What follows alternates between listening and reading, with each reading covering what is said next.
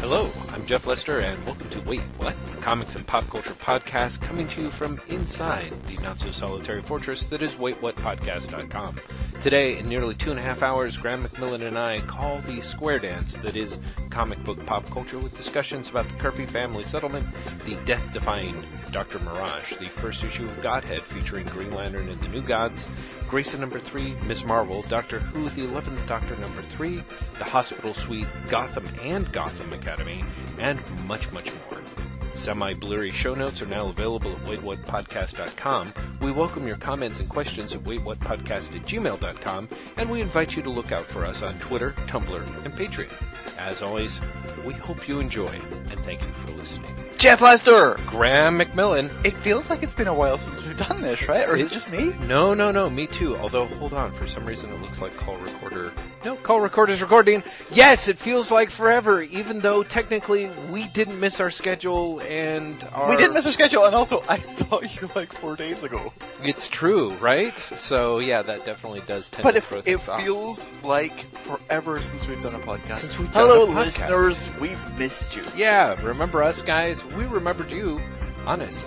Um, No, we did. We even shot video for you. Although, A, only the Patreon people will see it, and B, I'm not quite sure when that will happen. But the, but it happens. Yes, it did happen. Uh, yeah, I don't know. I'd be curious to see. Um, The That- timeline and the, that video. yes. It both will be very curious to see. Yeah. All I'll say is this, Patreon uh, people, you'll get it, Oh yes. and you'll. I mean, you'll get it relatively soon. I just know uh, don't know how relative that relative is.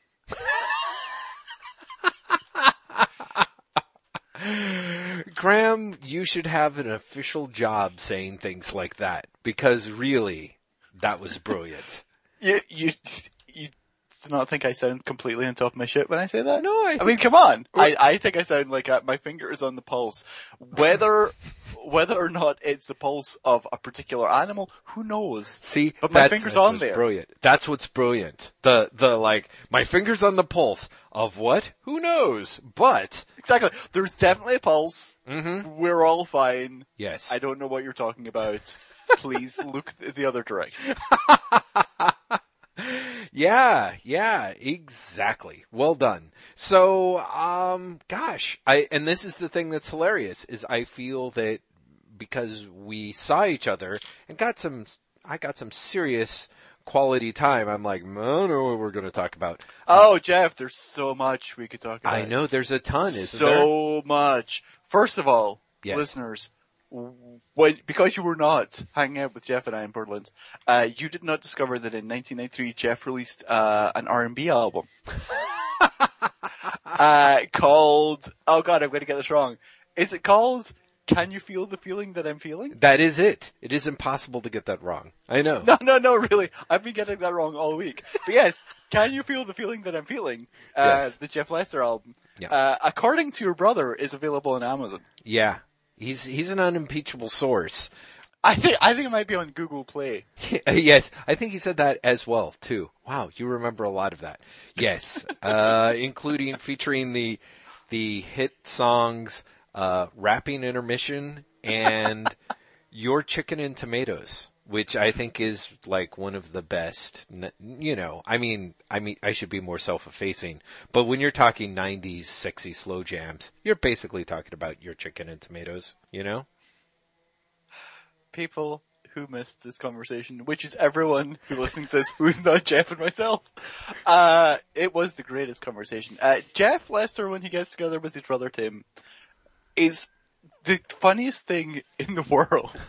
Well, thank you, Graham. You you will laugh so much, your belly will hurt. yeah, yeah. That's Uh, it, it was it was incredibly amusing. But yes, Jeff's uh, latent R and B career was a topic of discussion this weekend. Yes, for some time. For some maybe. For really quite some time. Yeah. Some might say too long. oh, I, I think everyone would say too long, actually. But uh, particularly even with us uh, bringing it up now. But uh, yeah, no, it was it was great fun. Actually, you know the thing that's so funny is I thought you were going to talk about um, the press release that I haven't issued yet. Oh, I I really wanted to. I just didn't know if you wanted to talk about it because you haven't issued it. Although chances are, by the time this goes live, you will have, right? I think so. I think so. I think it's going to be the next thing now that the uh, the photo post has gone up. Which Uh, oh, is, is, the, is the photo post up? yeah, you should look and scroll through it because holy god, there's like I figured it would just be like you know Some know. photos. yeah For, for people who do not follow waitwhatpodcast.com, Jeff, while on vacation in Portland, went to how many comic stores? Uh, well, actually, I, I broke this into five parts, and that ended up being four shops in Portland and one in Seattle. Although, um, with crazy caveats all over the place. Among other things, I forgot to take pla photos in one of those comic book shops. So one of those comic book shops. Oh, Floating Worlds. Yes, I'm seeing that right now. Yeah, is represented by the extraordinarily lovely uh, Judge Dredd pinball game. So, um, yeah, are you looking at that photo of that pinball game? Graham? I, I, yeah, I've already just scrolled past it because I'm looking at the terrible photograph of me, your wife, and my wife. oh, that's that's not a terrible photo. Do you think that's a ter- I, see? I included it. Of course, I'm like, it's my favorite people. So yeah. I love that Kate is actually looking at her phone at that point. I do think at that point we were actually talking about something you had said and trying to look it up. Because if you look at that photograph, you see Kate looking uh, up something. mhm. You see, and you see me smiling at Edie, and Edie looking. Let's face it, kind of like she's like, "Oh, Jeff Lester," and I'm fairly sure that's what she was, what was going on. really, oh my Yeah. god, that is hilarious. also- And Yes. there's the photograph of you hmm looking up, looking up the comics. Looking up at that point, it's got to be the kids' comics for June, right? Uh, no, actually, that is, if you look a little closer, I want to say that that it should be the Star Brand comics that I was looking up for. Oh, in theory, you both poor- of us. You poor, poor bastard. Mm-hmm. Mm-hmm. Yeah, I know, right? So I'm very excited to buy those. But yes, people, if you jump over to the I love that you then have a photograph of me being surprised in Bridge City. I'm scrolling through this right now, Yes. as you can tell. yeah, yeah, That yeah. is hilarious. Yeah. Thanks, thanks, Jeff, for two terrible photographs of me in that post. you know, Listeners, Yes. go to waitwhatpodcast.com and see some uh, comic book stores from Portland, and also uh, two terrible photographs of me. Those aren't terrible photos. You just you're just convinced you don't take good photos, or are you actually saying that my photos of you are terrible? I'm just No, I uh, the the the farmer. oh, I see. That's not. In fact, I wouldn't even say that. I think I take okay photographs. I think those are terrible photographs of me. Oh, interesting. Okay, that could be. I uh, I, I apologize if that is indeed. You should, But uh, see, I, okay. First off, the one photo of you is a terrible photo because it is actually blurry. As a as a The- the one in photos City? Are. Uh, yeah, the one where I've surprised Well, you. Well, you took them on your phone. That's the thing. Well, you know, you can take better photos on the phone. My problem is between my glasses and the phone, it's hard. But I, I think the photo of you smiling and looking at Edie is probably a pretty good photo. I think. But you don't we'll, seem to think. We'll agree to disagree. Apparently. Well, it, I think this means that the challenge is you need to go out and. Oh, I was going to say the challenge is the listeners should give it, give us their take. Yeah. that that could be, sure. Right. Like people are gonna be like, um, so uh that was terrible. that photo's bad. This one needs a little more like you really need to Good. Yeah, this, Yeah, the- we're not sure about this one. totally. Totally. Uh, yes. Uh, so among other things, while I was up in Portland, Edie and I were in Portland and, and visiting the McMillans and my brother, Marvel came to, uh, made a settlement with the Kirby family, um, right before the Supreme Court was to weigh whether or not they would consider the case Like of right before, like a week before. yeah, yeah, yeah. I think I think they made that that settlement. Gosh, when was it? It was like on the 26th or something like that. Yeah, it was definitely the Uh, week before.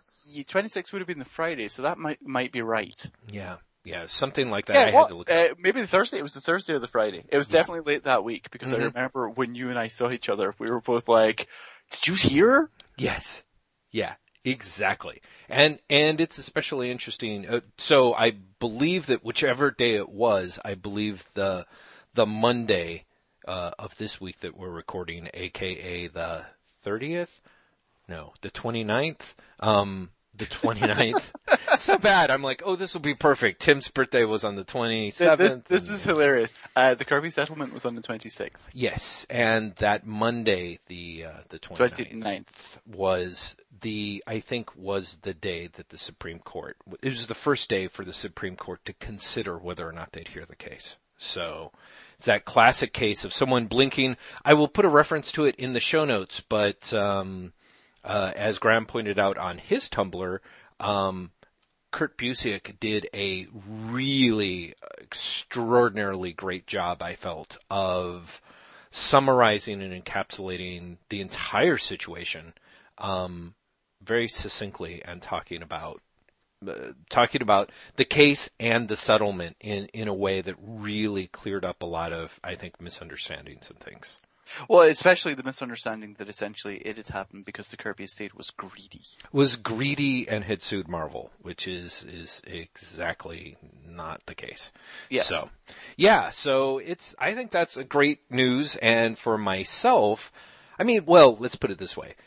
Because we're the Wait What podcast, we can sort of talk about this on air, but um, I, and I think you felt the same way. Although I am incredibly happy for the Kirby family and am very sure that that is exactly and precisely what Jack Kirby himself would want. Um, there is a way in which out of court settlements uh, just kick the can further down the road for some of the larger issues at bay. I mean, Yes. I, here's the thing. Jeff Mhm. and I, when we saw each other, we really did do the, did you hear? And then both of us independently of each other basically did a, I kind of feel robbed. Yeah, yeah, exactly, exactly. I mean, uh, yeah. Part of me is like, I'm not sure if that's how I'd phrase it, but it's it's sort of close, and it it is a for those of us who care about these kinds of things. Um, by having this kicked further on down the road, admittedly, with the Supreme Court in the state that it is, it seems extraordinarily unlikely that the Supreme Court would essentially upend, um, you know, 40 years Yes, decades copyright of current copyright law. Yeah, and and and frankly, as as Busiek points out in the post, if that extension of the copyright had not gone into effect in the 70s, the number of characters that would now be in the public domain is truly staggering. This was as much a case that, you know, Disney, um, as much as Marvel, most of the major IP, current IP holders uh, in the world would not want to risk a situation that that could turn around um, the very basis on of which so much of today's I don't know Culture. culture I mean, is really founded culture, on. Yeah. Mhm. It, Yeah. it would be, it would be staggering Yeah. if that happened. exactly, Um, exactly. And yet I really do feel robbed probably isn't the best way of putting it, but Mhm. but I was I was very excited at the prospect of this actually being a discussion that people not only had, but that there would be some level of conclusion to this, yeah, one way or another. Although you know the potential of it going away that I would feel happy with, let's face it, it, is not incredibly likely. yeah. It it was slim, but it wasn't necessarily impossible. Either. Well, that's just it because the the Kirby's really did have a lot of support. Yeah, there there was. I mean, certainly with the Kirby's themselves. Again, to quote Kurt, the fact that the guy, one of the authors of the law itself, back in the seventies, had laid in, uh, weighed in with an amicus brief saying this is not the proper way to interpret the law, uh, was a very very compelling um, argument for the Supreme Court to at least look at this case and potentially turn it over on its merits. You know, Yeah, exactly. It would have been fascinating to see what had happened. yeah, Um, and, and what really has happened with this settlement is it's not going to happen for the Kirby's and Marvel, but it's definitely going to happen. yeah, yeah. I think at some point down the road, although I don't know, with so much money at stake, um, Surely they can't settle everything. Well, honestly, I don't. I don't really know. I I th- I think they can. At I think some with point- enough at money. some point, someone will not settle. let's put it this way: the one person that I could see n- going through it and not settling would be someone like Steve Steve Ditko. Ditko. exactly, exactly. And as far as I can he tell, wouldn't, he wouldn't even do it. well, see, that's it, and that's what I'm saying is, is I think that he's reconciled himself to not. You know, interestingly enough, in reading the description of it, I was kind of like, you know, whatever, because there's certainly been rumors. I- I don't know how substantiated they are.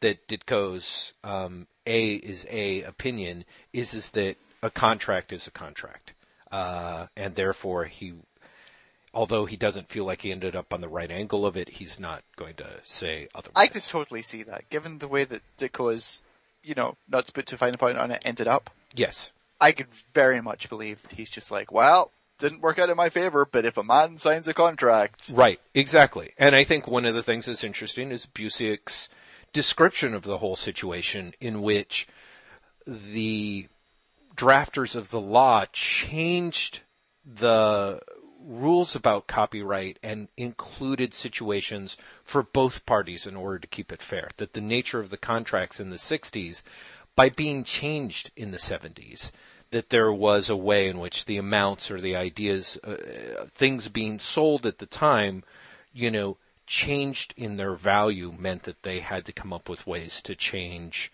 um, what was fair for each side of the party. You know, I would like to think Ditko reading that might be, oh, well, maybe. And then I think if he pursued it in that reign, I don't think there's anyone who could, um, at that point, like pay him enough money to, to get him off that case. But, um, but yeah, for those of us who are kind of curious about like, I don't know, like you said, the very backbone of pop culture as it's aligned now runs so heavily in the maintenance of pre-created IP. Um, it, it would it would be a huge thing. I am fantastically happy for the Kirby's, but yeah, disappointed, frustrated, not robbed, but I guess frustrated is perhaps the is, is perhaps the term I would use for myself. And I'm also in this very strange uh, situation in that out of the three or four reasons why I was most upset with Marvel, the Kirby thing was right at the top. With it being settled now, part of me is like, I guess I can. I'd already moved to the stage where I was like, well, I'll buy Marvel stuff, but I'll just pay some serious penance for it. You know what I mean? I'll buy more stuff, but I'll feel very guilty. No, it was more than feeling guilty, Graham. I was actually giving money away. Damn you to charities and proper people. Curses. So, um, Wait, no, Jeff, let's unpack the fact that you don't think the charities are proper. Today on Dick Moves podcast. yeah, no kidding. the part of Dick Moves will be played by. Anyway, so Oh my god, Dick Moves Private Eye, Jeff. It's That a is money it is. Actually, I do want. I'm like, huh? Dick Private Private Dick could be at least for someone like me, the kind of like obsessive compulsive, you know, hacked, hackney uh, murder mystery series that I would love to read, but uh, but maybe not. So, Graham, uh, Kirby, Marvel. Things are somewhat different, and yet we'd have to say that Marvel, in so many ways, is still exactly the same Marvel as we were dealing with Well, before yeah. that settlement. Well, yes. Mm-hmm. But hopefully the Kirby estate will get a lot more money. Mm-hmm. And hopefully Marvel will, pardon me, start acknowledging Kirby a bit more. Oh, it's yeah. super weird that Kirby is kind of not present. Mhm. Like Marvel's like, we're 75 years old this year, hooray! Here's, you know, the history of Captain Marvel. Here's, you know, Scarlet Spider. Right. And, you know, at no point have they really been like, oh, by the way, here's Jack Kirby, who fucking created it. Yeah, exactly, exactly. So I, I, I, I really hope that will change as it goes forward. And frankly, if the if the Kirby estate and Marvel are as uh, on board as I think, I think that's going to be a significant push in a way that's going to be. I really hope so. I really, yeah, really I mean, hope I think Uh, the, the fact that I feel that Marvel has in the last year celebrated Mick Anglo more than it celebrated Kirby, Mhm. uh, it's it's re- it's genuinely sad, Mm-hmm. and I don't mean that in the sense of like, well, fuck Mick Anglo, but it, it's I feel that Kirby's contributions really have been minimized. Yes. Oh, e- extraordinarily. So to see that end, uh, I think is is incredibly heartening. Oh dear. So hey, I, Yes. I want to pivot from that to a Mhm. comic. Mm, yes. Uh, did you read the new Thor? Uh, I did not. I have not. No. How Uh, is it? It, uh, I don't want to say it feels like a bait and switch, but Jeff, it feels a bit like a bait and switch. uh, so the, the first issue of the new Thor is out this week, um, and it's Jason Aaron and Russell Dauterman. And from all the hype ahead of time, and there was a lot of hype about this book. Yes. This is a book that's like, female Thor, female Thor, hey, have you heard about Thor? It's a girl, female Thor, throws like girl, that's okay. Like there's a lot of, of Please you know, tell me that's an actual slogan, because that oh would no, have but been it, great. but it should be. Um, but you know what I mean? Like they really played that up. They really, really. It wasn't just like here's a new series. You know, we've got a new Thor. It was very much here's a new series. We've got a new Thor. It's a woman, and that's great, Mhm. right? Mhm. And then you get the first issue, and the first issue is, with the exception of two pages, about old Thor. Mhm. And at the end, new Thor comes in and lifts up the hammer, which you knew she was going to do anyway. Mm-hmm. The end. Right. Uh, it's it's amazing how much. It, it, I put this way: if anyone came into the series after that hype, being like, "I can't wait to read about this new Thor. It's great that there's a new character and it's a woman," they would come to this book and be like, "Oh, so it's really about the pain of old male Thor." Mm, And maybe that's not going to be the case going forward. But judging by this first issue, holy shit, it really feels like a bait and switch. Well, It it honestly feels like like mansplaining pain Thor than like exciting new Thor. oh man, mansplaining Thor. That would be, gr- uh, it would be terrible. But I'm like, hopefully they'll just keep him around forever. Oh no, no, he he's being kept around. Oh, really? Like the, from this new series, it's very clear that old Thor is going to be shouldering at least half of this book Oh, interesting. Huh. because it's about how is he going to become worthy again. Like that's the that's the majority of the first issue. well, sure. Thor is not worthy. He's not worthy to lift the hammer. Neither is anyone else. Oh, how am I going to become worthy again? Here's my axe. I'm going to go off and become worthy. Mhm. Last two pages. Oh, look, I can lift the hammer. The end. It's, it's, I, here's the thing. If you're reading, if you've been reading Thor all the way up until now, Mhm. you'd be like, it's, it's, it's a fine issue. Right. Do you know what I mean? Like, it's, it's okay. It's kind of terrible as a first issue. Mhm. Uh, not just because they've advertised it as female Thor, and it's very much not, Mhm. but also as a first issue, it pretty much relies on you having read the last Thor series and Original Sin. Oh, eh, right. You know, and it's like, wow. So Yeah. you're literally just playing to the existing audience. You know, it's interesting because I, well, so this is hard for me. I think that Jason Aaron is a super strong comic book writer for the most Oh, part. he's, And- he's an incredibly good comic book writer. you know, and and I think the majority of the stuff that I've seen him do work for hire wise. He works very very hard to not play the bait and switch game. You know what I mean? So, do you think is it possible that part of the problem is that once again Marvel overhyped or overfanned the flames of the situation? Or or Uh, in the th- marketplace it ended up overfanned such that people who walked into this it would be sort of all but impossible to win that game without breaking with the without betraying one's old readers i think? Uh, I- I think what it is, is Marvel saw the marketing hook for the series mm-hmm and ran with it. mm-hmm Uh, I mean, they really did. Mhm. You know, we're announcing this on The View, and then we're giving interviews where we're talking about how we are like, you know, the most forward-thinking company and how it's all about diversity. Like, they, they, this wasn't just like, there's a new Thor. This was very much like, it's a woman, you guys. right Um, but I also think that they just completely, everyone involved in the book completely misjudged what that first issue should be based on that hype. Like I, I, I don't.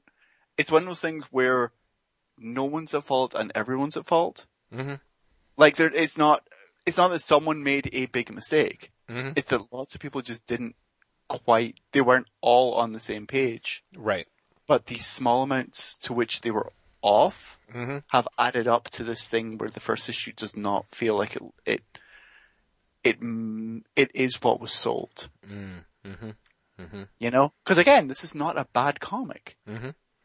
It's just that it's a comic that does not feel like the one that was advertised. I on, it honestly feels like the last issue of the previous series. Mm-hmm. Mm-hmm. I feel like the second issue of the series is going to read like what the first issue should have felt like based on the hype. Yes. Yeah. That that makes a lot of sense to me. I just I'm a little it, not having read the the issue. I, part of me is just sort of very um well, I, I suppose I'm somewhat protective of Jason Aaron, but I also think that there's a, an element to which um I don't know, you know, it it it if people were frustrated by the idea that Marvel promised something that it only delivered at the last two pages of the book and you had to pick up the next issue in order to really get what you thought you were going to get. Like, it, it would, the, the, the company itself would have died out around like mid 2004 or something. You know what I mean? like, I feel that that is Sure, but sure, but at the same time, Mhm. um, imagine that the, all the view stuff worked and you Right. did bring in a new audience. right. Right. Like, No, right. What I'm really interested about is not how the regular comic audience reads this issue. Mhm. Because it reads like a first issue of a Marvel comic. Right. Like, it's that simple. Right. It's very continuity porny, Mm-hmm. and the concept is brought in in the final two pages Mm-hmm. because you're to buy the next issue. We're all used to that. What I'm super curious about is how newcomers Mm-hmm. Would do it, especially because they've just paid four dollars for it. Right. Yeah. You I- know, yeah. that, that's the part where I'm because I I do believe that this could have been a, a point a book that could have brought people in the way it was hyped, mm-hmm. Mm-hmm. and I'm curious. A, whether that's true. We'll see from the sales. I'm sure it's going to be probably the number one book of the month. Sure. Um, but I'm also really curious to see what happens to the sales with issue five, for example. Oh yeah. Yes, absolutely. I I will be I'll be very curious to see how this is handled, how the the turn in Captain America is handled. I mean, I really feel that Marvel's got a lot Marvel has played a lot of cards out, I think. Um that they may they may have just destroyed a lot of uh excuse me, a lot of customer I don't know, goodwill. Like part of me is like, eh, six. You know what I mean? Like there's a way, I mean, and you're right. On the one hand, you have the new customers, but there's also old customers who are probably like trained by Marvel to at the very least wait for the trade. Wait for the first trade or something like that and see if it's worth see if Well, it's worth following up on, you know. Now, did you happen to see the um, Peter David uh, blog post about the cancellation of X Factor? no, I did not. He he very clearly places that on trade waiters. Oh, really? Yes, he first of all confirms that it's cancelled. Oh. Uh, but then says basically like all I did was write a book that got really good critical notices.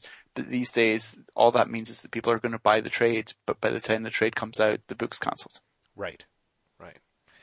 Yeah, I, well, uh, yeah, no, that is the problem that the marketplace has been having. I, you know, this was the sort of, this was a bell that, that Brian Hibbs was ringing several years back with, uh, with the, the idea of trade waiters. And, you know, it seems like in theory, both Marvel and DC are in their various ways trying to figure out ways to drive people into the shop to get them excited to pick up the book as it happens. Unfortunately, the majority of the ways in which they do that is with the absolute most shortest of short-term solutions. You know what I mean? You can have a big event, um, or you where people in theory have to rush rush out and see what the hell's happening, or you have or you have weekly comics where somebody like has to get to the shop every week. Um, you know, to, to keep keep abreast of the storyline. And both of those things only work for certain things. Like I think that I think that there is um, a certain level of mid list title uh, that is really suffering um, at DC and Marvel both. Uh, I would, I'm tempted to say that DC sort of is starting to do a better job at shoring that up, but I don't think so. I mean, clearly, just the way they launched with 52 new titles meant that they, you know, that they were more or less swamping the marketplace. There was no way that there there was going to be a chance for any titles to actually, in a mid-list range, to kind of have a long enough time to build an audience that would get them out of their hole. You know what I mean? I'm very interested that you said that because so th- this week's DC comp package was was sizable. Oh, interesting. Um, well, because you get the first parts of the new Green Lantern crossover, which I Mhm. want to talk about in a bit. That's the new Gods one. Right. Uh, you get the first issue of Gotham Academy, Which is where I wanted to talk about after Lady Thor. So hopefully, uh, but you also got the first issue of Lobo, mm, mm-hmm. uh, which is Cullen Bunn and Reilly Brown. Mhm. And I've never been a fan of Lobo. Mm-hmm. You know, I, I, I appreciated the Alan Grant and Simon Bisley stuff Mhm. on a sort of like, it's 2000 AD, but longer and not as good, uh, sense. right. But I've never really been a fan of Lobo. This series, more than anything, felt that DC has finally worked out a way to make its mid-range books perfectly fine, for want of a better way of putting it. Mm-hmm. Like, it's just in terms of quality, Mhm. it feels so far above the new 52 launches. Mm-hmm. Mm-hmm. Uh, it feels like there's a direction. It feels like someone has actually thought about what the series is, as opposed to, you know, we just need to put a series out. Mm-hmm. Um, th- there, you know, there's concept, there's direction. There's no real supporting cast, but a Lobo book, I'm not really sure you need one. Uh, but it just feels a better mid-range book than DC has really managed for a while. Mm-hmm. Even if entirely disinteresting to me. Right. Do you know what I mean? But you like, you get through it and you're like, okay, that's completely fine. Good, Right. good job, DC. That is a perfectly good mid-range book. But it did make me think, yeah, I feel like DC is finally, it took them three years, but I think they're finally being like, oh, we should actually pay some attention to these mid-range books and maybe we can get them to stick around. Never be massive hits, but also, you know, be manageable and have a reason to exist in and of themselves mm-hmm. as mid-range books. Mm-hmm. Mm-hmm. Yeah, I think I think that's. I hope that that's the case. It's good to hear. Um, certainly, I feel like there was a time where DC, you know, as kind of the perennial in second place company, ha- did do a pretty good job of like taking their B list books and making them relatively secure and yeah, interesting and and secure books for for want of a better term. It was kind of those things that um you know, the fact that DC had a book like to me anyway, Birds of Prey, which was not which was a book that I wasn't particularly interested in over the course of a very long run, but when I dipped into it found that it was an incredibly solid book that had built an inc- uh, you know, a very strong fan base. Yes, exactly. You know, I think I think that's uh, that's the sort of stuff that um, you know that those are things that I think that the certainly this the big two could use a little more of. You know, they're getting a certain number of like, well, we need. You know, they're always trying for the big hits, um, and it wouldn't surprise me, depending on what kind of numbers they're expected to deliver. You know, uh, it's possible that there may be a, um, you know, that that they will once again throw away that sort of solid B list approach. But Marvel's been doing some really strong work in their in their B list as well. You know, Yeah, no, Mar- Marvel's-. I would say Marvel's B list has been much stronger than Marvel's A list. Oh, uh, uh, yeah. Oh, uh, well, I, you know, I have to take your word for it. Although I'm catching up on some of the Marvel Unlimited stuff, and um, I don't know. I definitely felt like Marvel worked very hard to make sure their A list was at least super cromulent. You know, to to steal the Simpsons phrase. I don't. I just. Um, but but in a way that really didn't hold much interest for me as as much as what was going on in the B titles, where it really seemed no, like no, I, I, I totally agree. Uh, talking about that, did you read uh, Bucky Barnes colon the Winter Soldier? No, I was temp- I was actually surprisingly tempted to pick it up. I mean, I should oh, say Jeff. surprisingly because of Ales Kot, but yeah. Yeah, you should you should read that book. Yeah. I'm not joking. I've read it four times and I'm still not sure what I think about it. Really? Okay. It's it's nuts.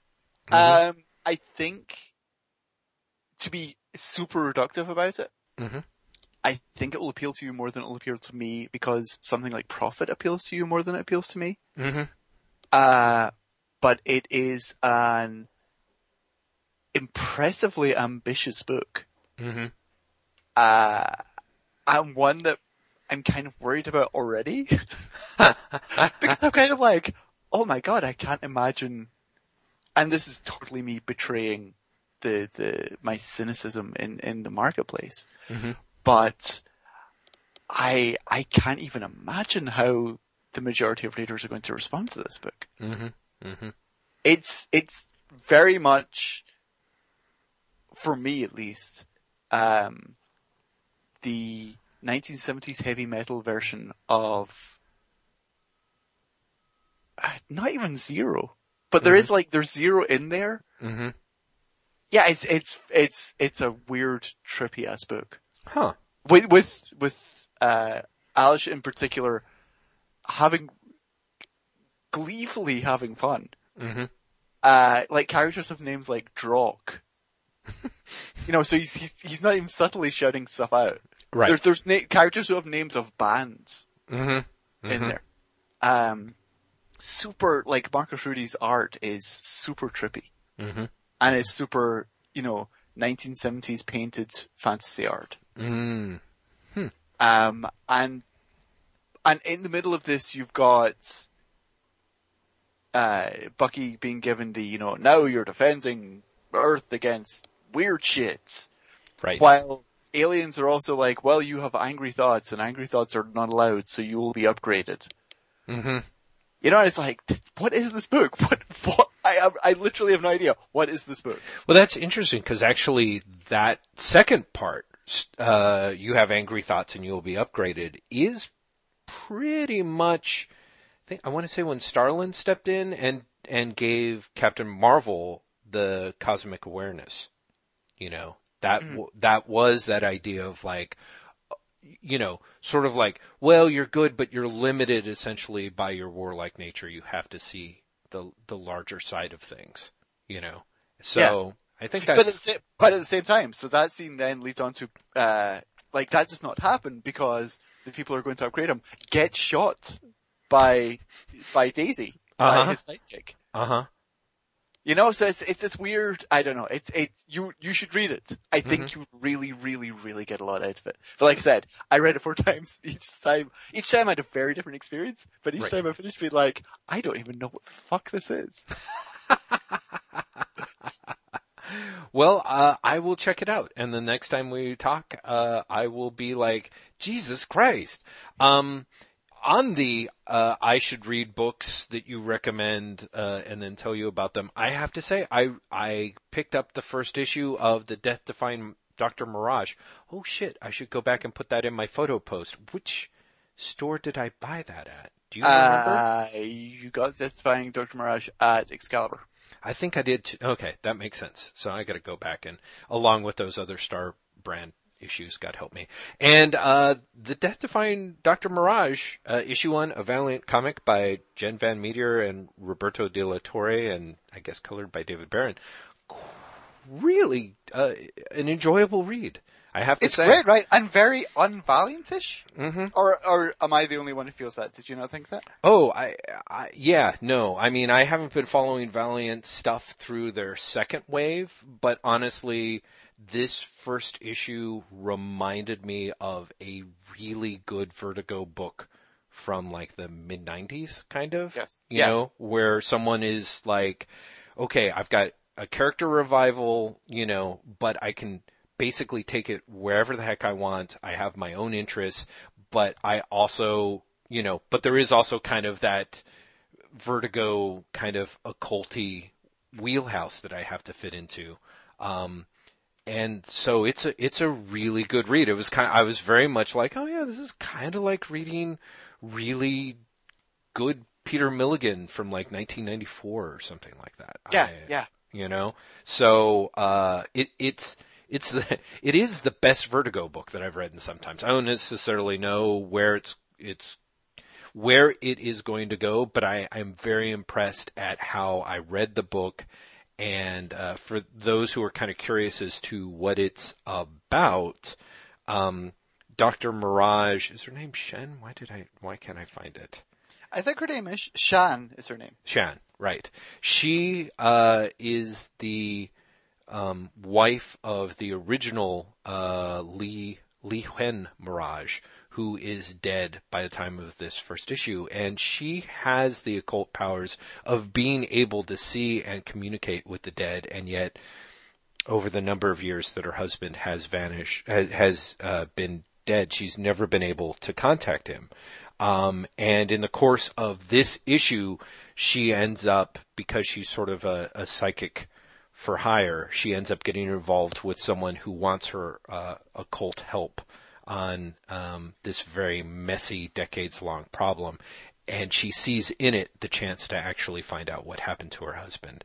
It's just really one of the things that very impressed me was how economically it sets up not just the character, but all of the characters' tools, I guess. You know, as um, a lot of mystical heroes, there's a real problem of like, let me pull out the blablometer, the mystic wand that gives me Exactly. control, you know. Yeah, let me stop the story to Yeah. explain to you what I'm doing. Yes.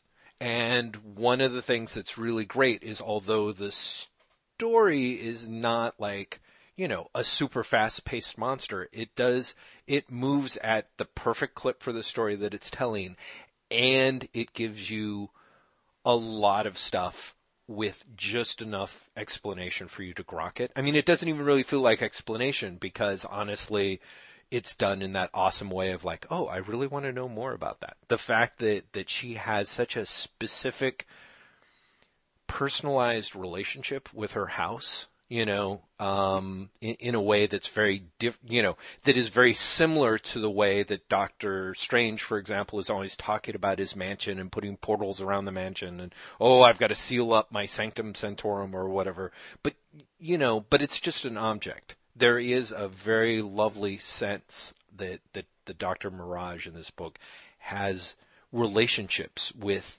things, you know, that it's very much about negotiating through a realm of very, very strange but somehow familiar relationships.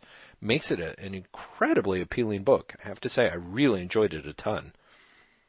It's it's it's a very very good book, and we have continually on this podcast Mhm. talked about how much we like Valiant in Mhm. general, and how, how Valiant is generally doing the shared universe and the the, the modern day superhero thing right. Yeah. Uh, to be like fairly reductive, but but it is it it's it's doing it's making a lot of smart decisions. Yes. Uh, Yeah. and re- really minimizing its its bad decisions. And I have to say that, um, uh, although this may make Graeme's eyes roll so hard they bob out of his head, I believe in that so strongly that I actually coughed up money for the Humble Bundle Valiant sale. Even though I have a lot of, I didn't have a lot of, but there was a good chunk of those books that I had picked up through a lot of Comixology sales, you know, bits and pieces here and there. Um, If my eyes are rolling, it's not for the humble bundle, which is always for charity. It's for you buying things you already own. Jeff. See, and that's what I was should have clarified. Is that would be why you would roll your eyes? Because I do own a lot of that stuff, and believe me, if I could now turn around and regift Comixology issues, uh, you people would be in for a treat. But I really was impressed. I was when they first announced that humble bundle, like the list. I was like, wow, there is a surprisingly high number of, Of non great stinker stuff it. books. Yeah, really, really good books. Even at the most minimal buy-in, if you were the sort of person that's only going to like pay four dollars, which is just absurd to me, you would have gotten a handful of really, really great books, like a significant number. So, you know, hopefully, hopefully you Well, did that. wh- while we're talking about humble bundles right now, Mm-hmm. have you seen the Oni Press humble bundle? Yes, I did. It's astoundingly good. Do you think so? Hmm. Oh, there's great stuff in there. Well, let me see. Let me look. I think I'm going to go and crit- criticize it. So Has it not got like the Scott Pilgrims and it's got downset fights and it's got all that stuff in there? it's okay. It's for fifteen dollars or more. You can get two of the Scott Pilgrim novels. Uh, the first volume is Stumptown and Brian Lee O'Malley's uh, Lost at Sea. For eleven bucks uh, or more, you can get four issues of Courtney Crumrin, Capote in Kansas, Diesel, Diesel Sweeties Volume One, Helheim Volume One, Mega Go Go Volume One, Downset Fight, four issues of The Bunker, more issues to come soon, and at whatever level you give, you get six issues of The Sixth Gun, the first volume of Buzz, six issues of Letter 44, the first volume of Bad Machinery, which Graeme loved, Sketch I- yeah, Monsters I- I- Volume 1, I Was the Cat number 1, and The Auteur number 1. Yeah, I I think that's a really great selection of comics. You disagree? Uh, I think there's some pretty good comics there. There's some really good comics in there. I just feel like if you if you jump back and look at the humble bundle for Valiant, though, I mean, it, I feel that I feel that what Oni's doing, and it makes sense to me that it's you know that it's a how do I put it? It's a choice. They're what they're choosing to do is sell you a very big ass sampler set with a with a wide variety of stuff that doesn't necessarily go especially deep. You know what I mean? Now it could be that when um, one of the things that I really liked about the Valiant sale is when it came time to unlock more comics, which they usually do in the last week of the sale, they basically threw in volume three of their trades for the titles that they basically offered the first two volumes for. Yeah. You know? And so, uh, so just for me in particular, I know there's some books in there that you like a lot, but there's a way in which part of me is like, really? Just the first issue of I Was the Cat? Which, you know, which I believe I paid 99 cents for. You know, there's a certain level of me being, uh, you know, uh, for somebody ridiculously enough who spends a lot of money re- rebuying his books, I can be kind of a, a penny pincher about it. But there's a way in which I'm like, considering the Sixth Gun is on issue 36 or whatever, I'm like, you know what?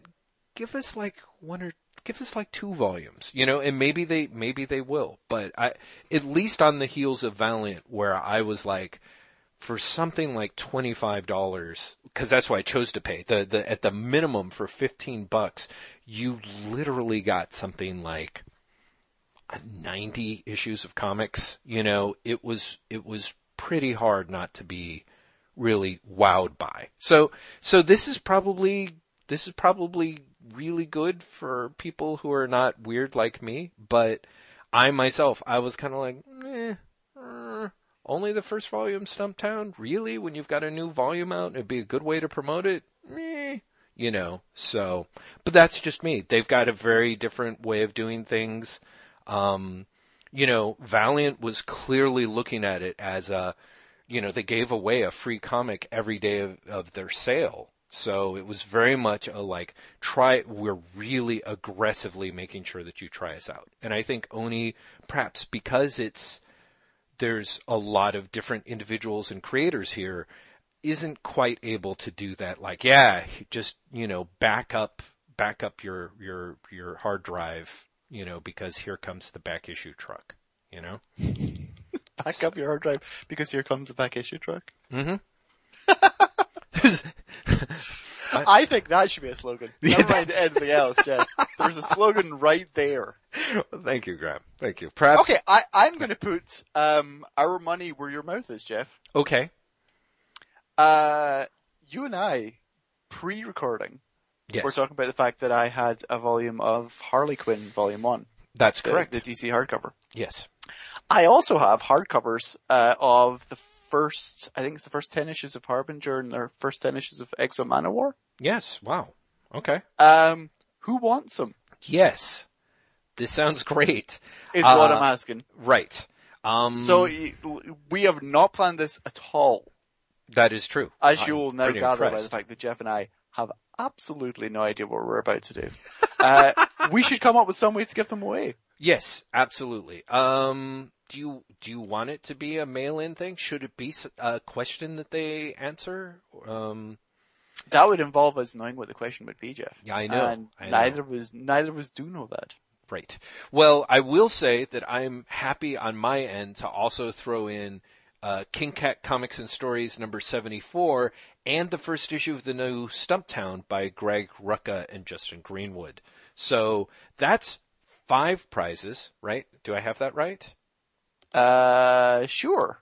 So yes, it is. let's have people submit a list of five things that we and oh then no! You No? know what they're going to do, yes. people? You're going to email in song titles from Jeff's fictitious 1993 R&B album, That's right.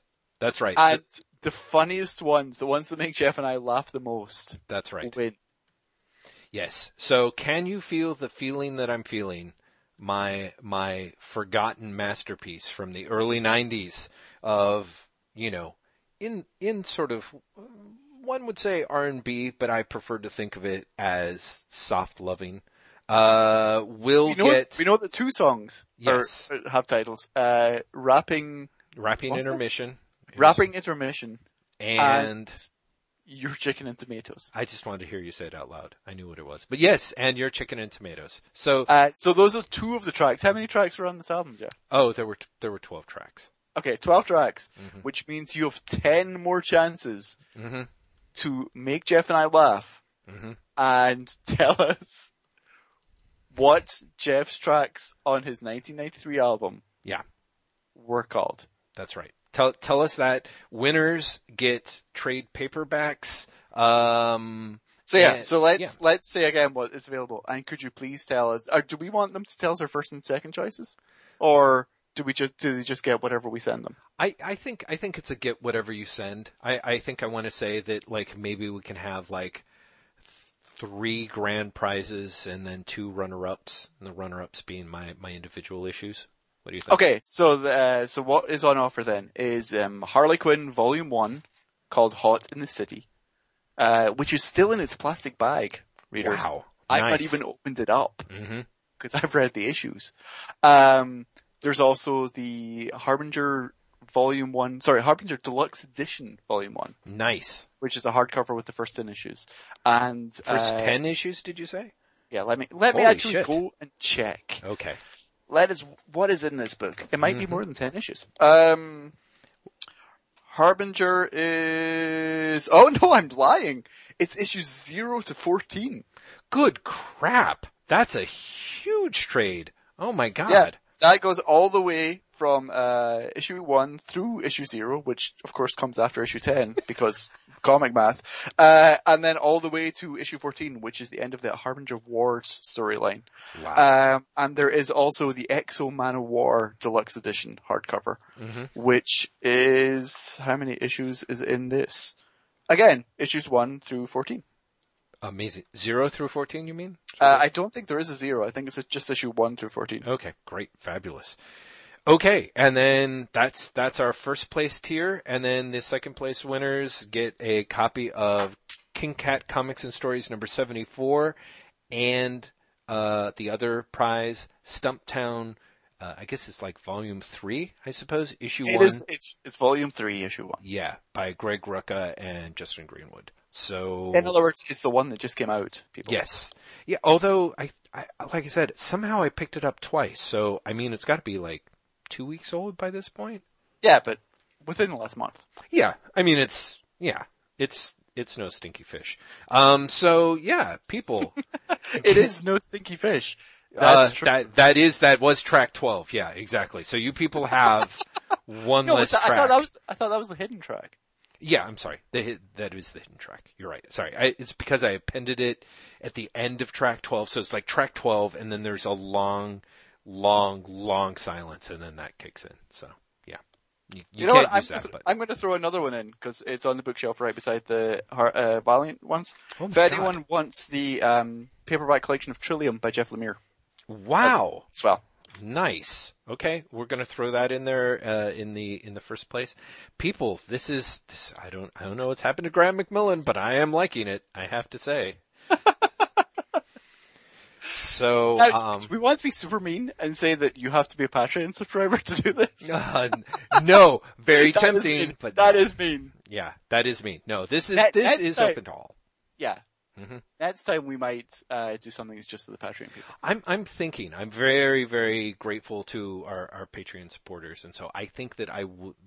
By the end of the year, one way or the other, we will have at least one giveaway that's specifically just for those fine individuals who are doing an amazing job of of keeping you and I fired up and recording podcasts. So, because I mean, really, honestly, we've been recording. We have we haven't missed an episode yet. Um, It's it's amazing. yeah, kind It is kind of amazing. terrifying. So, uh, Graeme, let's jump back, if you don't mind, from this No, let let's let's jump back to. to comics. Um, I was really curious. You were talking about Lady Thor. Um, I, I assume, I hope, my fingers are crossed. You think you mentioned it. You got the first issue of Gotham Academy, so I assume read I it? did. I what, did. What did you think? I loved it, Jeff Lester. But here's my here's my asterisk. hmm It took me two attempts to read it. Really? Why is that? Yeah. I got like three pages in the first time and was Mhm. just not in the mood and found it something I just did not want to read. I got to the fourth and fifth page, the double page spread with them walking across the school, Yes. and my, I was just like, I am not in the mood to read this comic, and just Mhm. put it down. hmm hmm But then when I came back and I was in the mood, I loved it. Interesting. Interesting. I You didn't. I can tell. I can hear it in your voice. You know what? I I wish I wish I could. Here's the thing. I think that it was. Well, there's okay. There's a number of factors. One one thing to keep in mind, which also maybe this will be an important digression or not, but You uh, hate children. well, who doesn't? Uh, yesterday, um, Edie and I were getting ready to have lunch, and she was like, "Could I ask a favor?" Because we were just going to sit and you know rap, uh, a little freestyling rap. If you know, she beatboxes, I drop a few, you know. Anyway, and Wait, she- so ni- neither of you are rapping? She's beatboxing and you're dropping a few beats, but no one's rapping? no, I was going to drop drop some science, is what I was going to say. Ah, Then I- oh, then I I realized I I dropped a few. Yeah, yeah, exactly. So Okay. yeah, but uh, as we do, A- and she was kind of like, "Would you mind if we watched Gotham?" She really wanted to watch Gotham. Uh, Really? yeah, she really did. She really did. My wife, bless her heart, does have a weak spot for Batman, uh, based on the Tim Burton movie and reading The Dark Knight Returns back when she was in college. Pretty much back when it was coming out, people. That's how old we are. And she was like, huh, I know, huh, I shouldn't, but I kind of want to. And she was really apologetic, and I'm like, I know I should. That's because she's married to you. I can only imagine the stink eye you threw her when she said she wants to watch golf. See, that's the thing. Part of me was like, am I really going to raise that much of a fuss about the idea of us eating lunch and watching a TV show about Batman together? Really? I'm sure you are. Oh my god. What kind of a monster do you think that I am, Graeme McMillan? I Uh, think sort of monster that when I said, no, I don't think it's doing Batman Year One, you got upset. Yeah, that's the kind of monster that I am. Well, I have to say, I watched the first episode, and it may be pretty hard to work Batman Year One in there, that is for sure. But holy cow, that show, Graeme McMillan, I have to say, I, there were parts where I laughed until I cried. Oh, it's, Uh, it's, the, it's the scene with, um, Barbara and Montoya, right? yes, that's it! Yes! Yeah, I told you! I told God! you that was the. Oh, That was did you tell me? Oh. I forgot it was the part. I really did. I told you, it's the part where she's like, does he know you? Pause. Like I know you? When Yes! And- Kate and I threw ourselves on the floor laughing. Oh, I died. I died. I have to, t- I have to tell you, I talked to the actress who plays Barbara Kean Mm-hmm. this week. She's the nicest, sweetest person in the world. the nicest person. She's got to Like- be nice. The ni- also amazingly Welsh. Oh, interesting. Amazing, like the thickest Welsh accent. Like you would not believe, especially if you've seen that show. Like I honestly was like, are you sure I'm talking to the same person? right. Because this doesn't sound like the same person. Oh man. Um, but this is this is how nice she is. We talked for ten minutes to do the proper interview, Mhm. and then we talked for another ten minutes after that about Scottish independence and growing up in Wales. Wow. That must have been a great conversation. She she was lovely. Honestly, it was one of those things where at the end I was kind of tempted to be like, "Yeah, talk to you later," because it felt like I was talking to a friend and not someone you know who's in a TV show that I'm interviewing. Right, right, exactly. Uh, yes. I'm going to be very careful because for those people who may remember, Graeme McMillan is reviewing Gotham. Um, Yes. Also, recapping I'm it say, at Hollywood I- Reporter. yeah. And I actually like it. Mm-hmm. I know you don't, but I do. I, I, that is not fair. That is not fair. First off, for those people who don't necessarily know why we're laughing about that joke with Renee Montoya talking to Barbara, it does help if you understand that the word pause means stare pointedly in the Oh, yeah, direction yeah, of Barbara's it's- vagina. Like it it's, is. It's an astounding. Yeah, it's the, the the bit after the pause where she goes, "Like I do," was the most unnecessary line of dialogue Yeah. that has ever been uttered on film. Yeah.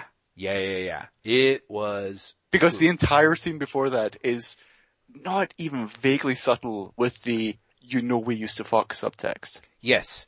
But that's the thing that I think is really interesting about Gotham to me was about the fifth time that J- James Gordon introduced himself to people. I really was. I'm Oh! like, is this his Did you- special power? you- like introducing Did you himself? see? Did you see what I wrote for the Hollywood Reporter? No, I didn't. That that's that's my joke at the start of the review. Oh, really? Like if you learn if you learned one thing from the uh, pilot episode of Gotham, is that his name is James Gordon. Because every single scene he's like Jim Gordon, or someone else would say it. Yeah. Someone in every scene would make sure that you knew his name was Jim Gordon. Yeah. And So- also, if at all possible, that he was new there and that he was a morally upright man. Yeah. Yeah, yeah, yeah. I mean, almost every single scene he appears in. I so m- my history with Gotham, the TV show, was look at it, kind of roll my eyes, like, uh, what's the point? Then at some point, I was like, oh, Bruno Heller's involved. Bruno Heller, I have conveniently forgotten, did 16 seasons of The Mentalist. Uh, but Everyone has forgotten that he's done 16 seasons. oh yeah, I'm exactly. sure he has too. Oh, I'm sure he would like to. But um and, and he also did Rome for HBO, which I quite liked. Not flawless, but in terms of like we know what you want to see. Here's how we're going to give it to you. We know, uh, you know, enough about Roman culture that's really interesting that it's like we're going, we're, we're, we're going to draw really obvious parallels between today and then, Yeah. and and and make it incredibly enjoyable. Um, I was like, oh, okay, this might be the sort of person that I would like to see try their hand at a Batman story, or I should say, a non-Batman or pre-Batman story. Um, Yeah. Batman without Batman. yeah, Batman without Batman. Oh, I thought was I have to ask, now that you've seen the pilot, Yes, Barbara's totally going to become Batwoman, right? That was actually the way I thought of it too. Was that idea of like, oh, there's here you've got, That's how you get around it. yeah, yeah, Yeah. Okay. Uh, as long that- as I'm not alone in that. I actually told her that and she just laughed. Like, not even like, I can't tell you, but just like outright right. killed herself laughing. Yeah, yeah, yeah, yeah. I'm sure. Uh, because I thought that parallel was that really that really did stick out. Uh, so I guess what struck me was really well. On the one hand, I thought the show itself looked lovely and Oh, is it's beautiful, which is one of the reasons God. why I was so in favor of it after the pilot. Yeah. Spoilers, that does not continue in the second episode. uh, I kind of sort of half thought like they're not going to be able to continue this, you know, because there there are shots that just just just a gorgeous like all the money sort of like right up on screen as they say. Like the sets look deep. There's a ton of locations. But also the way they sort of take that um Christopher Nolan approach to Gotham of making it like every city at once all jammed together to the point where the some of the opening sequences like really had almost more of a Blade Runner feel to them than anything that you might see pop up that popped up in in the the Nolan movies. Yeah. Um and uh, gorgeous looking and I think very very well cast too. Um a lot of the people for the most part. I thought a lot of the people that are supposed to be like, oh, keep your eye open on this guy, like even when it's completely obvious, like the guy playing Oswald Cob- Cobblepot, I thought did a perfectly fine job. Oh, I actually, I, I, I really like him. hmm hmm He was he was really really good, and Jada Pinkett Smith far better. This is the most I've enjoyed her in a long time. Probably because she's much more enjoyable playing a nasty character than the than a self righteous character, which is what I feel like I've been trapped seeing her in. Also, she has the wonderful. When we're watching the pilot, Kate goes, "She really likes hitting people with things." And sure enough, she does that a lot in the pilot. But the best part is after she beats uh, Cobblepot, she straightens her wig, Mm, hmm which I love. It's such a small thing, but I Yeah. was like, I love that bit in particular. Yeah, that that straightening of the wig was lovely. Um, I I thought the fact that she basically, when she's getting ready to punish him, she makes him get down and rub his rub her feet. I thought was just uh, well handled. But like, oh man, first I, there. So the comic nerd in me, the the bat nerd in me, is just like, what like. Wow, they really rated the shit out of um, out of Gotham Central and really just about any Oh, everything. yeah everything. everything. They're like, Every what bit. can, we, what can we steal from? Just lift wholesale, but also lift enough that we've kind of fucked up the idea that we're going to do something. Like Yeah. Sarah Essen's in the series, but she's uh, the captain, Mm, interesting. which I don't. I, don't even think she gets a name until the second episode. But yeah, I didn't notice her in the there. second episode, I was like, "That's Sarah Essen." Yeah, yeah. So yeah, we'll see where things go. But there's clearly, if nothing else, there's that that thing of like just just having Montoya and Bullock be in the department in the positions that they're in. They're like, yeah, there's there's no way that this actually plays out. You know what I mean? Like there's just it makes sense. They're basically crafting a whole series. They had to figure out like contemporaries of Jim Gordon from this time where he's undergoing his troubles. Uh, and Bullock made a certain amount of sense, but the more and more people they introduced, the more it was unlikely that it was ever going to kind of work out. You know? which I kind of love. I kind Yeah. of love the idea that they're Right. just going to use all the elements and not lead, pardon me, not lead up to Batman. Right. Like the, uh, hopefully sort of the the same way they although they did this in Smallville where they ended with Clark getting the Superman outfit. They of course Sure, but you did use up every bad guy in the world Yeah. up to that point. Yeah, they had just They're like, I know tatters. he's not going to deal with anyone because all of the bad guys are dead. We've done them over the last ten years. Um, no, but you know what I mean. There really is an element of I would love if Gotham basically did Batman without Batman, Right. and you were like, okay, here's all the bad guys you want, whatever. There's still no Batman yet. Right. I, and in fact, I kind of was surprised by the number, like just the fact that they threw so many people at us. I was kind of like, like Cob- Cobblepot. I would have been perfectly happy if like the number of recognizable supervillains really didn't hadn't gone beyond Oswald Cobblepot. You know, if Oh yeah, yeah, yeah. Because when know? you get to like, oh look, there's Poison Ivy, there's the Riddler. You're kind of like, I get it, you guys. Seriously, seriously, you can slow down. yeah, You've yeah, yeah. Five bad guys in this episode. Yeah, exactly. To, to say nothing of, of an unnamed Joker, their, you know, um, amusing fish. So I, I think, yeah, it, it, but, but it is, it was, it was highly watchable, but also there was a feeling I have to admit that I, it had very clearly that I felt that Gotham Academy lacked. Like Gotham Academy is by far the better crafted piece, at least based on the first issue, you know. Um, and yet, while reading Gotham Academy, by the time I got to the end of it, I had some pretty haunting. Why is this? Sort of, why does this book exist? Kind of like, particularly, why does this book exist in the Batman universe? You know, and it maybe there will be like a better later answer there, but all of the stuff that it was setting up, which is very, uh, looked fantastic, and I thought was relatively sophisticated in a, in its sort of like, yeah, we, here's, here's, you know, all the things that could appeal to a certain type of reader, uh, done in a way that they are absolutely 100% appealing with I think for me the big the big if of again I just I felt like I felt like the Batman elements on it were kind of felt kind of clumsily sutured on, you know. Mm-hmm. And, I, can, I can see that. I I that didn't bother me so much. Mm-hmm. Uh, in part because the book for me was so enjoyable. If uh, cynically targeted mm-hmm. at an existing audience, if that makes sense. Sure.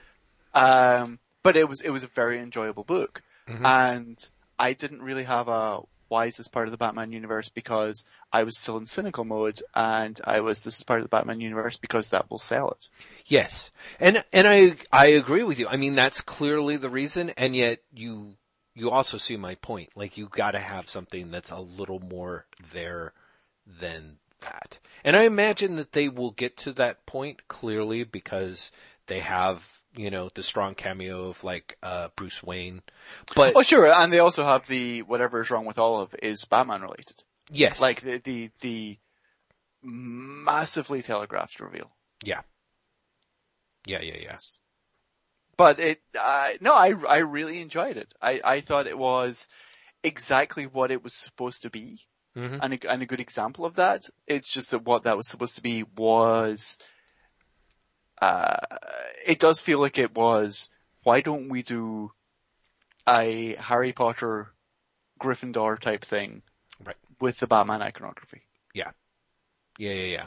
A- And and I think that there's a way in which, like, I was kind of like, oh yeah, that's such a slam dunk that picking up this book, I'm like, looks art looks great. It's well written. It's clear that there's a lot of thought to it, and yet at the same time, that was the one part that I was like, oh, m- maybe by the time we get to the end of the first arc, there will be a I'll have a better sense of like, oh right, okay, this this makes sense. But it kind of didn't, you know?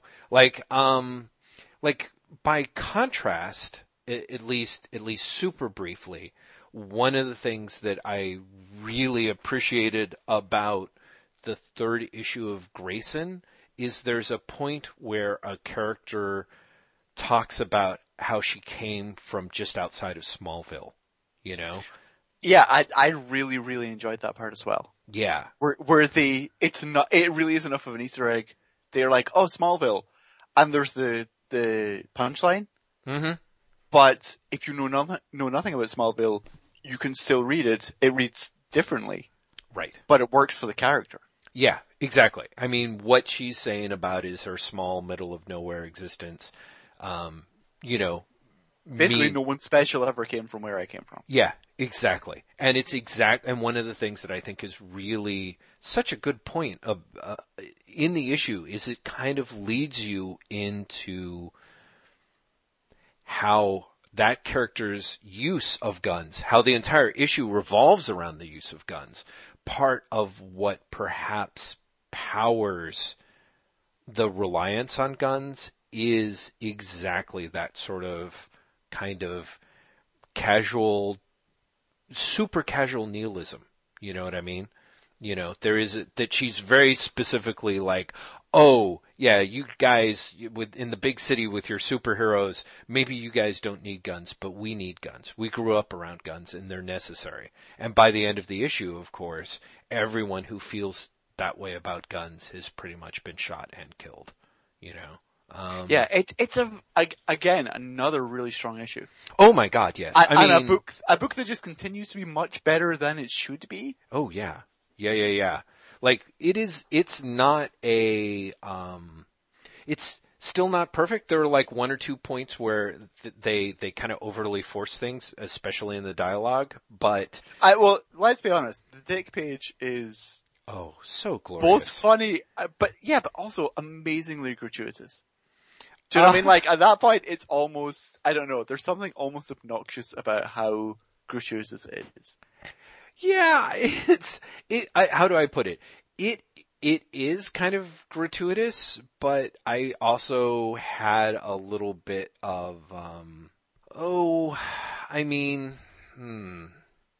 Yes. I mean, the thing is, is I was so knocked out by the first two pages. Like, you know, cause the first two pages are, in their way, they're, they're pretty spirity, don't you think? You know, I mean, considering you have a, a person, you're, you're seeing it through what looks like a person's point of view and then you know and you, basically you're like oh that looks like it's the point of view of the gun and then literally on the next page you discover that it, It is, is the point of. It is literally the point of view. it is the point of view of the gun yeah it's this is this story is literally about somebody who has to who sees things from the gun's point of view and that's and that's what you're seeing but then in this on the second page just your very traditional um you know, slideshow exposition, which goes very quickly through the page. The the slideshow click click click pays off to the bang at the bottom Yes. of the page, which is the transition to the next scene of the two characters talking while shooting.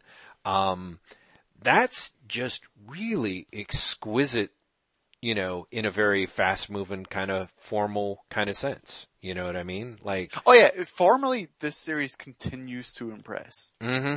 Uh, and I don't know if it's, well, Tom King definitely scripted this and the Futures End issue. Mm-hmm. And he, he's deliberately credited as script for both those, whereas I think before he and, uh, I can't remember the other, Tim Seeley Yes. were credited as co-writers, I think. Yes. Although And this so one, I- I, should That's say what I'm saying. one.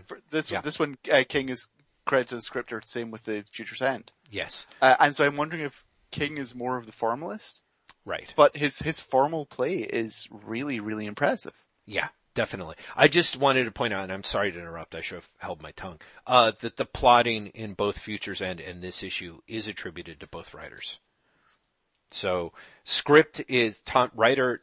It Tom King is listed as the writer, but the plot is by Tim Seeley and Tom King in both this issue and the Futures End issue.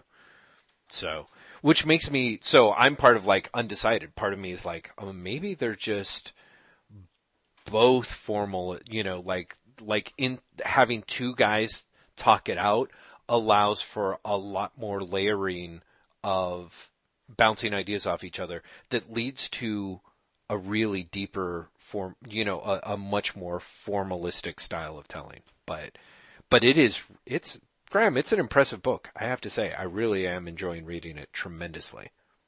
And who knew, right? Like, do you not remember Yeah. when this was announced? Everyone was like, "Oh, really? Yeah. Oh, oh, really? This is going to be the book?" And it's it has just turned out to be a very, very impressive book. Right.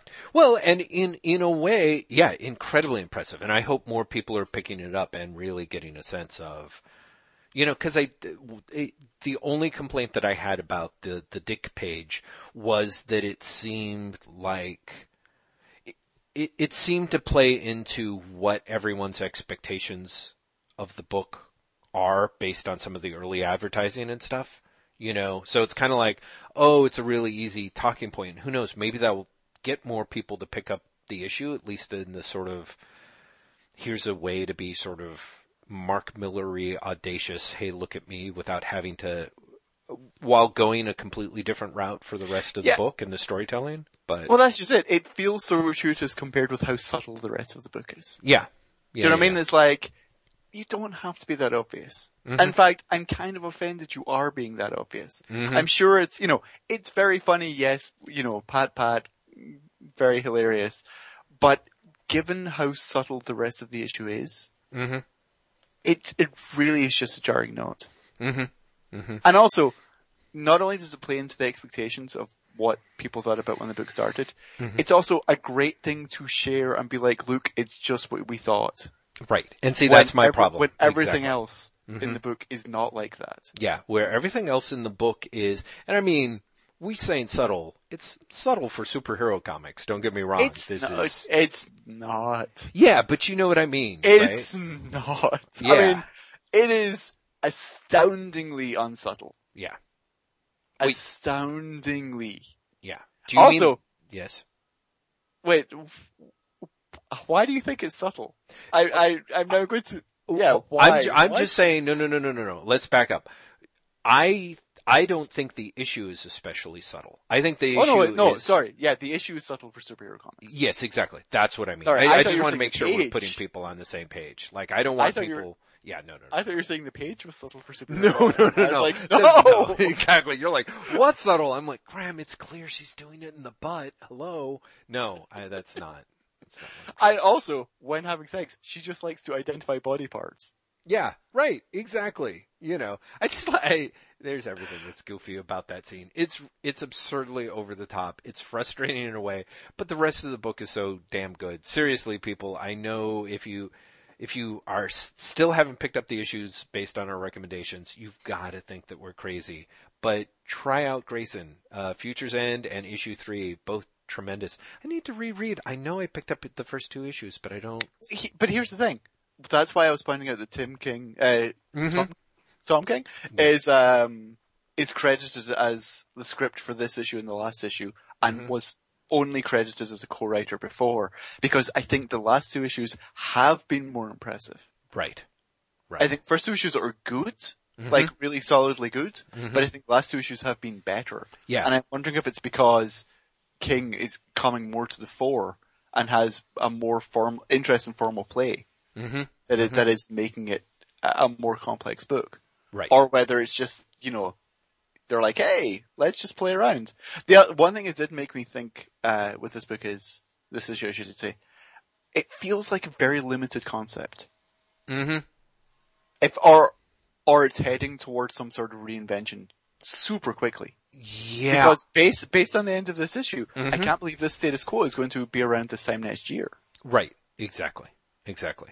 Yeah, it seems very unlikely. Now, on the one hand, part of me is like, I, I think it's a very smart choice in that you only, this is around the time that books can get complacent and sort of start to die, you know, where you're kind of like, okay, you set up the status quo, what's next? I think it's interesting that they are like, yeah, pointing toward we're going to upend the status quo or the status quo cannot stay the same.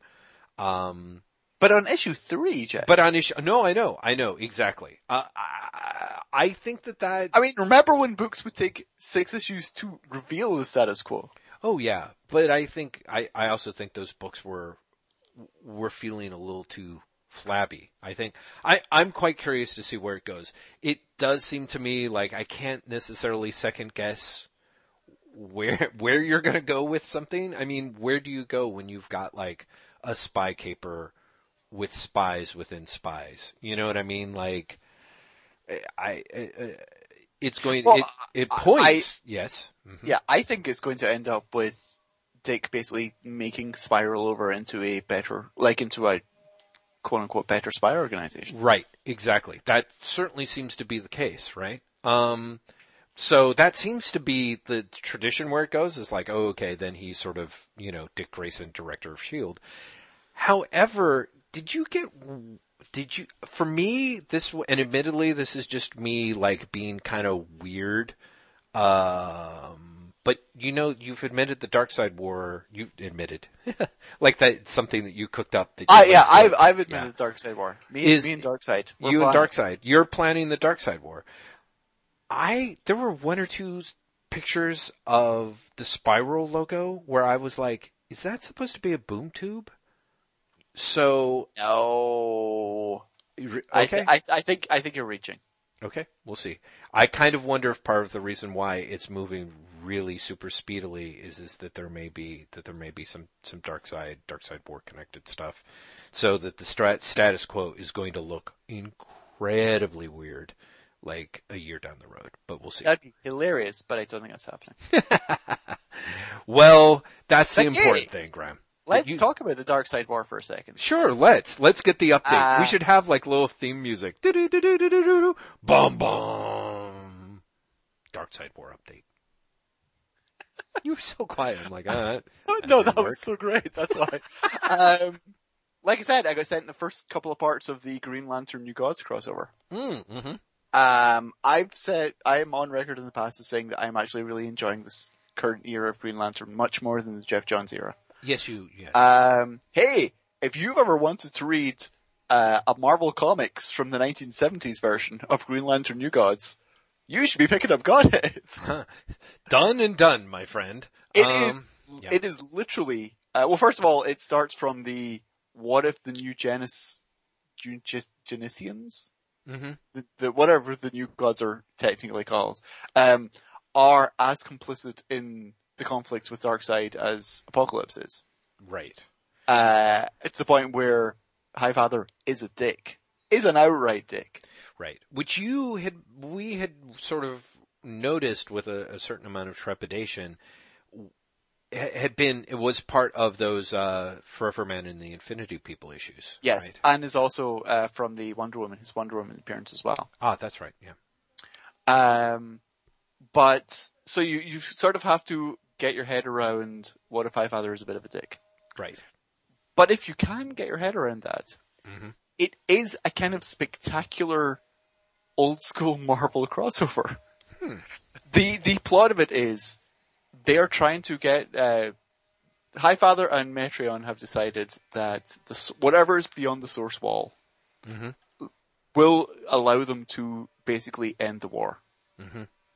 It has already been established in the Green Lantern stories that uh, Kyle Rayner has basically gone to the other side and come back. Hmm. Nobody knows this apart from Kyle Rayner. Mm-hmm. All the other Green Lanterns think he died. Hmm. They, they think he went one way and didn't come back. Uh, Metron discovers that he's come back. Mm-hmm. And is like, he did it by having all the different lanterns together. Let's collect lots of rings, Hmm. and then we'll make a weapon out of them. And that's your MacGuffin for this, this crossover. Well, so it's a pretty, yeah, a decent MacGuffin, yeah. Mm-hmm. Yeah, that's all I need. Mhm. Uh, and first issue, which is the, the one shot, Mm-hmm. uh, they do, they do that. The entire thing. They get all the lanterns. They get, or rather, they get all the rings. They build the weapon, and it doesn't work. Hmm. And then the rest of it is all the fallout from that. It's totally enjoyable, but it is very much a 1970s Marvel story. Well, I was about to say, or depending on how the story is told, a 1980s story called Thanos Quest, which would be hilarious. Um, Uh, really?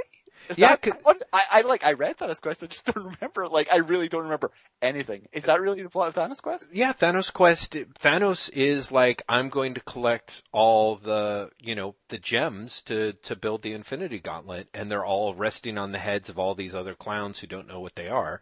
You know, so he goes and, and takes on the various, uh, whatever the fuck they're called, the Elders or the Immortals. Oh yeah, yeah. Um, yeah, oh, it's, okay, it's totally that then. Mhm. See, for me, it re- for me, it really reminds me of the Avengers Defenders War. Mm, oh, right, which also has a collect them all and build a new thing kind of Yeah. deal. Yeah. Yeah, yeah, yeah. Um, but yeah, it's, it's, it's very much that. It's, you know, updated with, uh, Robert Venditti and, uh, Justin Jordan and Charles Soule writing it. Mm-hmm. But it's, it's, it's totally fun. It's totally fun old school superheroes. Wow. As long as you can buy into the new gods are dicks. Like if if you're if you're so married to the Kirby version, Mm-hmm. you might have problems getting past it. Yeah, it's kind of, it is kind of rough in a way. Like, I have to say, I mean, I don't, uh, I come, I come to my New Gods love really relatively late. Um, and so it's not like I have a ton of like, oh, absolute inherent affection for all the characters, in part because God, God bless him, you know, Kirby was crafting these characters like, you know, with half an eye on the abstraction. They were, they were Yes. universal characters, uh, to, to be generous in a way.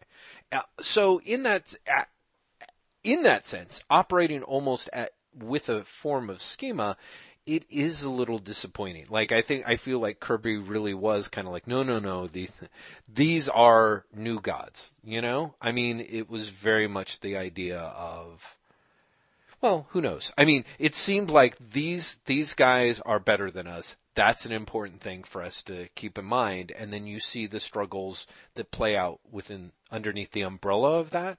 Mm-hmm. But by the time you get to the Hunger Dogs, he's clearly become a little more disenfranchised. You know, um, Uh, The the one the one characterization I really have problems with is not actually uh, the problem of this story as much as the problem with Wonder Woman. I cannot buy into the new Orion. mm, The new Orion is so human Mhm. to the point where like he talks in slang and everything. Mm. That it it doesn't. He's not alien enough. Whereas what I can buy into with the the Green Lantern version of the characters, Mhm. uh, it's that they are all still alien enough or removed enough Mhm. that they're not dicks because they're dicks. They're dicks because they have some alternate higher purpose in mind that they're single-handedly, single-mindedly obsessed with. Right. So, for example, Highfather doesn't come across as like, I'm just a jerk. He comes across as, I am obsessed with this war and obsessed with ending the war at whatever cost. Right. Right. Whereas Orion is just a dick. you know? Is, is, like, Orion is like Guy Gardner, Right. Right. Which just reads, and has always read, really wrong to me. hmm Yeah, to me too. I mean, that's you know, when you have her, my- when you have Orion hitting on Wonder Woman when she's in the Wonder Woman series, Mhm. or in the Green Lantern issues, like calling everyone greeny and like Mm-hmm. trying to goad them. Mhm. It's like mm, that. That doesn't work. That doesn't Right. work for me at all. Yeah. Yeah, it's kind of interesting how how they're how I don't know. I- The the the the it's something that's kind of been on my mind uh recently. Um probably because at some point it may end up being a, an entry for our our our pod, our website. But uh is the idea of the anti-hero character, kind of the anti-hero asshole character. Like that is such an important sort of staple from, you know, basically it's it's how Marvel sort of made built their made their their loot, really. But it's fascinating how difficult it kind of is to do right and to and Well, to do what's well, really interesting you know? is, you know, your anti-hero starts off with, if, you know, if you go back to Marvel, with the thing, yeah, who is a jerk, but is a cuddly jerk. Especially as the Fantastic Four goes on. He starts, you know, with the first few issues, I mean, he's just surly. right, right, Uh, right. But then, but then he gets softened super quickly. hmm But at some point, and I, I'm not sure when that point is, anti-heroes just progressively get worse and worse and worse.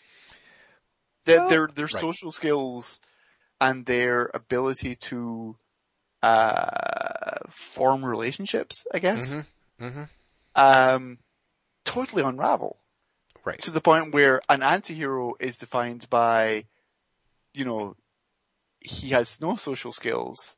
hmm He is just an idiot who is single-mindedly obsessed with whatever his purpose is.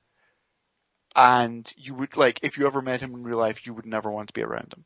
Right. Uh, which I think, uh, which is kind of a mistake, uh, for me. Cause if you think about it, honestly, Wolverine goes through the same arc that the thing does and pays, I think, bigger dividends even, you know? Yes. Yeah. Yeah. But also, Wolverine goes through that arc in a much slower fashion Yes. and also a much more deliberate fashion. Yes. I feel that, I mean, cause the thing got super cuddly super quickly. I mean, by what, issue 10 he's being Blackbeard? Uh, uh, oh, issue four is Blackbeard. When, Is it issue 4? Yeah, cause that's it- when but you know what I mean? Like, time it's super, super quickly. Yeah. hmm hmm That like, it's like, you know, oh, you guys, I'm gonna pretend to fight the torch, blah, blah, blah, blah, blah. Whereas Yes. Wolverine is unknown and then becomes dangerous Yeah. And then becomes distant for want of a better way of putting it. Like you get the hints Yeah. that he is looking for companionship, but he doesn't know how to get there. Yes. And then that pays off. yeah. Yeah. Like Wolverine actually has a proper character arc as opposed to the thing just changes.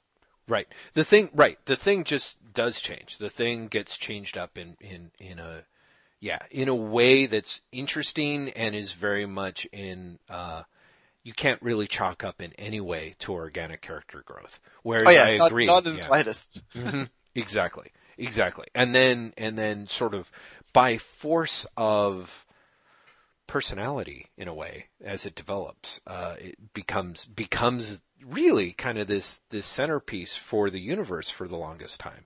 So it's fascinating to me the way in which I feel like there are characters, I mean, even over in the Legion of Superheroes, I think there were the characters that were the, the anti-heroes who then sort of became like core to the team or else, you know, sacrificed themselves and died so that the, the team could, you know, survive or whatever. You know, it, it, the anti-hero is such a, is such a great essential piece of the modern superhero comic puzzle. And yet it seems like we only, very rarely do we get the, the big hits despite those big hits being really clearly hard to ignore. You know, it's not like any nobody's ever read a, a Wolverine comic or you know a, a, comic book featuring the Thing for for crying out loud. It, if you're of a certain age, and yet it it is amazing how much of it gets down to more of a kind of like. I'm a mouthy jerk and I'm gonna put you all down and then you're all gonna hate me, but you're gonna respect me because I'm the fucking best kind of thing. Like I'm like that. That really seems like the wrong way to do it. You know? Yeah, I, but also that that first of all, that is the way that the anti-hero is presented now, and secondly, that's always rewarded by the other characters. Yes. Wolverine had to earn the other characters' respect mm-hmm. in the X-Men. Right. And nowadays, that wouldn't be the case. Mm-hmm. Wolverine would be a jerk, would be antisocial, would be a violent, would be a loose cannon, but all the other characters would inherently be like, well, he's like that for a reason, everyone. Give him room. Interesting. I also, well, I also f- even feel like, yeah, that's actually a good point. I feel there was a point with Wolverine where one of the things that I thought was a great choice in a lot of ways was first, was even if, even with people sort of quote unquote respecting Wolverine, that didn't mean they wanted to be around him. You oh yeah, I no. mean? And I think that for, is for an the longest part. time Mhm. people didn't like. Exactly. I, it was, it was an a thing Mhm. when Wolverine wanted to socialize with them, Mhm.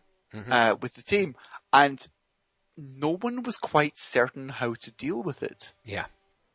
Yeah. Whereas I feel that if that scene happened today, Mhm. the other characters would be flattered. Do you, Do you know think? what I mean? Hmm. Yeah, because I think at some point the anti-hero has become uh, a figure for other characters and the reader to uh, respect. Isn't necessarily the right word, Mhm. but but it's a character to to aspire to be, Right. Right. both, Because I, both yeah. inside and outside the text. Right. Whereas you know back when Wolverine first appeared, that wasn't the case. Yeah. You I- aspired to you aspired to be Cyclops. Right. Right. You aspired to be Cyclops. Well, I, cause I think there was that idea of, hmm, as, as much lip as we gave the individual back in, specifically, I guess, really starting in the 60s and then moving into the 70s, the fact is there was still sort of the concept of the team. You know what I mean? There's there that being part of the team, being a good member of a team, being a good member of the of the band. The fact that the idea of the band as sort of some sort of sacred unit, you know. But I feel that you know, at least here in the United States, 30, 40 years down the line, the individual is sacrosanct, you know, and, and we're at a situation that the, the idea of the, you know, the worship that has happened of the corporate executive, of the CEO, in which an entire company is guided and shaped and worships one person, you know, has so filtered down to that concept that yeah, the, the, everyone has to aspire to be the anti-hero because he's the ultimate individual, not, you know, not the ultimate part of the team. you know? Yeah. It's, but I mean, you can see that in, you can see that in all manner of superhero titles, especially team titles. Think of how Justice League was reinvented for the new 52. Mm-hmm. It went from a team where teamwork was what made them work to a team where no one quite trusted each other Mm-hmm. and no one, like, everyone is suspicious of everyone else. Mm-hmm. Mm-hmm. which is, you know, it's definitely trying to be more commercial, but I really feel like it's lost something as a result. Sure. And, you know, Legion of Superheroes is another example. Mhm. Legion of Superheroes j- just does not work in today's market anymore. But it's because it's a massive team where everyone is dedicated to the same ideals. Right. Right. Yeah, it's a it's a it's a very strange concept. I mean, on the one hand, it makes sense that there is a like you said, for dramatic purposes, I feel that there is a much higher value being placed on the concept of um, personal, personalized drama in superhero comics. The idea that Mm-hmm. things have to be personal, they have to have personal stakes for the characters. It can't just sort of be a like, oh no, the world is ending. What are we going to do? Sort of situation. Yeah. Um, but yeah, I do feel that part of the way that significantly messes with the a certain s- segment of the appeal of comic books is the that idea of you can find a place where you belong. You know, like it's like um, it's very much as if the superhero comics from the big two, for the most part, and uh, and let, let me jump over to this actually, uh, is the idea that that um, comic books today have really kind of only taken on like kind of the worst aspects of the internet. The like, hey, let's you and him fight about everything forever aspect of Twitter. you know what I mean? But but there is a way actually I was wondering about I, I said all that and then I was thinking very much about how uh, s- specifically in my mind um, Marvel's Ms. Marvel book is more about the other side of the internet, the the I, the inclusive the inclusivity of discovering who you are, being able to to transcend just simply kind of your roots, you know, like and, and become and make larger connections to the larger universe around you. You know? Well, I, yeah. Excuse me. First of all, yes.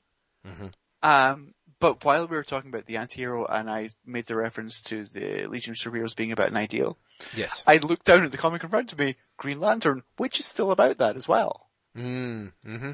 And has, post Johns, been far less about the, oh, my father, you know, I am personally fucked up and I'm dealing through, dealing with issues and much more about the world, or in this case, the universe is in trouble. We should fix it because we live here.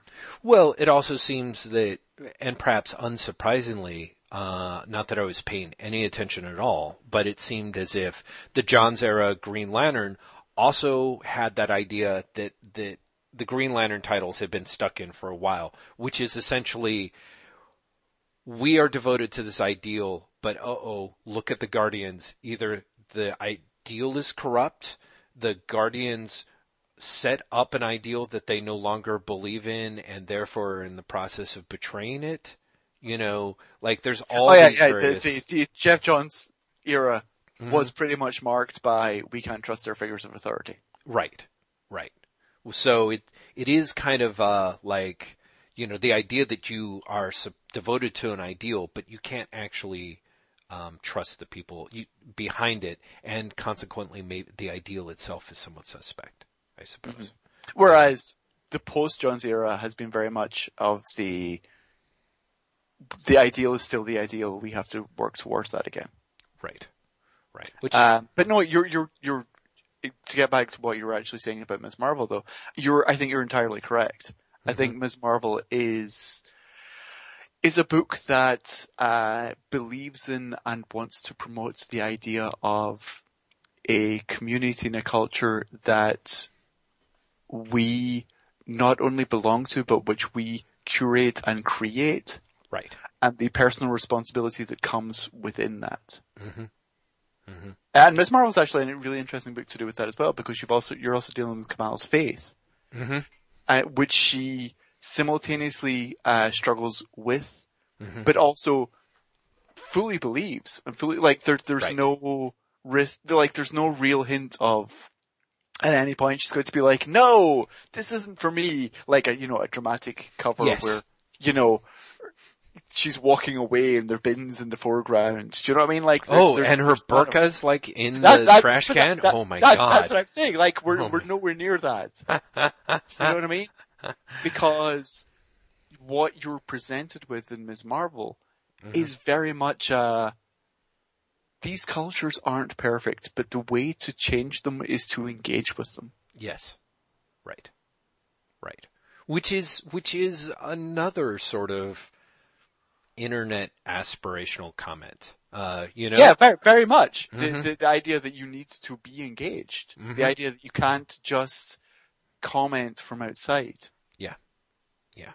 Exactly. So, considering in a way how that stuff sort of may have grown directly and or indirectly out of the Carol Corps and the experience of Captain Marvel as it was embodied and experienced on the internet as opposed to in the direct market is, you know, is pretty fascinating. And it would be curious, like part of me does hope that though that that sort of concept manages to re-manifest in comics and it would actually it, i just kind of had this moment of like holy shit like this is how you actually make comic books like um meaningful superhero comics meaningful again you know is because it literally is like you know not an outmoded guide of behavior from back in the days where like i don't know we looked up to like newspaper reporters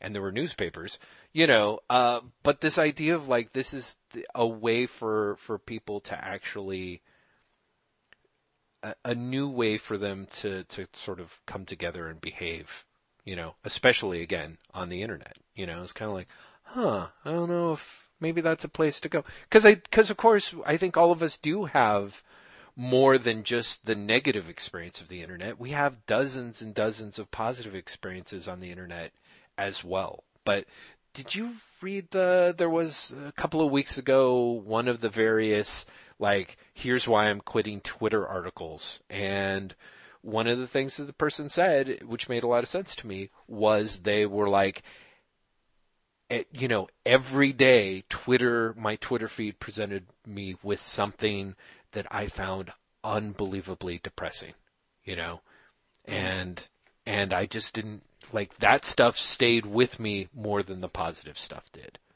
and I thought that Yeah. that was that's that is that is kind of the problem in a way to sort of handle to try and figure out how to handle the the the I don't know what the right word is. I suppose the the potential cycle of nihilism that you can find on the internet. I suppose you know, e- even without trying It- it's- But it's very strange to find, uh, I'm not even going to say the internet. It's very strange to find certain areas of and networks within the internet cycling towards nihilism. Yes.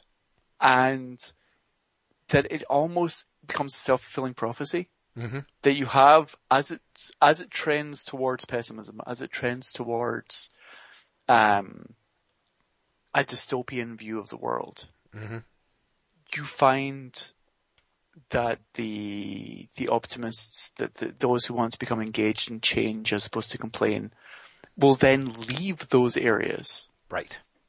And go somewhere else. And so it's been fascinating for me to see everyone on Twitter the last couple of weeks being like, I am now joined Ello. Yes. Oh my God. You know, no. it's Mhm. like, okay, so you're just bailing. Mhm. And I'm not saying that in like a fuck you for bailing because I'm sure if someone gave me an Ello invite, I'd join as well. Mhm. But do, do you know what I mean? Like, there's it, it's very interesting to me that almost the the more people complain and the more that that pushes others away, Right. that it becomes a, a profit. Like the the negativity promotes the death of the thing. Yes. Yeah. Um, so yeah, there, there there is a certain nihilism to to the internet, and I think the internet in general trends towards nihilism at different rates. hmm But I also think that when you see when you get to the point where you plug into something and all you're getting is the negativity and the depressing things, Mhm. a it's completely logical to leave because why would anyone voluntarily put themselves through that? Right. But b that in itself might be a sign that it's time to move on and and find something new. But it, interesting because I, it, it's kind of one of those like that. I thought you were going to end up at the exact opposite space, which is Like kind that, of that that's that's when you dig in your heels and change it. Yeah, or I mean that. How do I put it? Like, without sounding too much of a robust hippie, I I feel like the trick is just trying to change yourself. I suppose. Like, I, for people who don't know, Graeme McMillan lives in Portland, Oregon. I here live in San Francisco, California. Uh, I was, I was up visiting Graeme last week and one of the things that was unbelievably frustrating was how, Or Jeff. uh, for me, was how absolutely unrelentingly, almost certainly without fail, uh, kind and respectful people were in public spaces. It was, it's not a hundred percent. There were a few times where like somebody, like, people still would drive like dicks uh, in front of me, or I would notice like the occasional like patch of of unclean dog crap that you know had been you know scud out across the pavement. But I was. I, it was it was frustrating for me because San Francisco has become such a, a dystopian nightmare for me in some ways, just filled It, it, with it made you angry. The Portland experience made you angry for the first couple of days. Let, let's, yeah. let's just be honest. You, it really did. you were, well, I've said this before. When Mhm. Kate and I moved up here, first of all, Mhm. uh, we were greeted in our neighborhood by neighbors coming over to welcome us to the neighborhood. Mhm. People were amazingly nice, amazingly kind. And Right. Kate and I, after living in San Francisco for seven years for me, ten years for her, we're not equipped to deal with it. We Mhm. really were just like, what the fuck is your problem? Are you just being nosy? Why are you coming over? Right. Like we weren't saying that obviously, but that, that was what we were thinking. Right. We were honestly thinking, why are all these people coming over? Oh, they must just want to be nosy. right. And then we realized, no, they're actually being nice. Mhm. Like they're, when they say, is there anything you need? They actually are asking that question. Yeah. Yeah. Yeah. So And, so you had, you had a very similar experience, Mhm. a different experience than you weren't moving up here. yeah. But definitely I remember we were talking to you after a couple of days and you were very much of the, it's driving us crazy because people are nice. Right. Right. I think to be to to be fair, to be the opposite of fair, to to shrug all the blame off on my wife. I think Edie's the one where her Oh, I, I'm going, I'm going to flip that around on you right now. It was you. It, it was you. Well, uh, so here's the thing. Edie slightly, but it was you, Jeff. Mm, I, okay.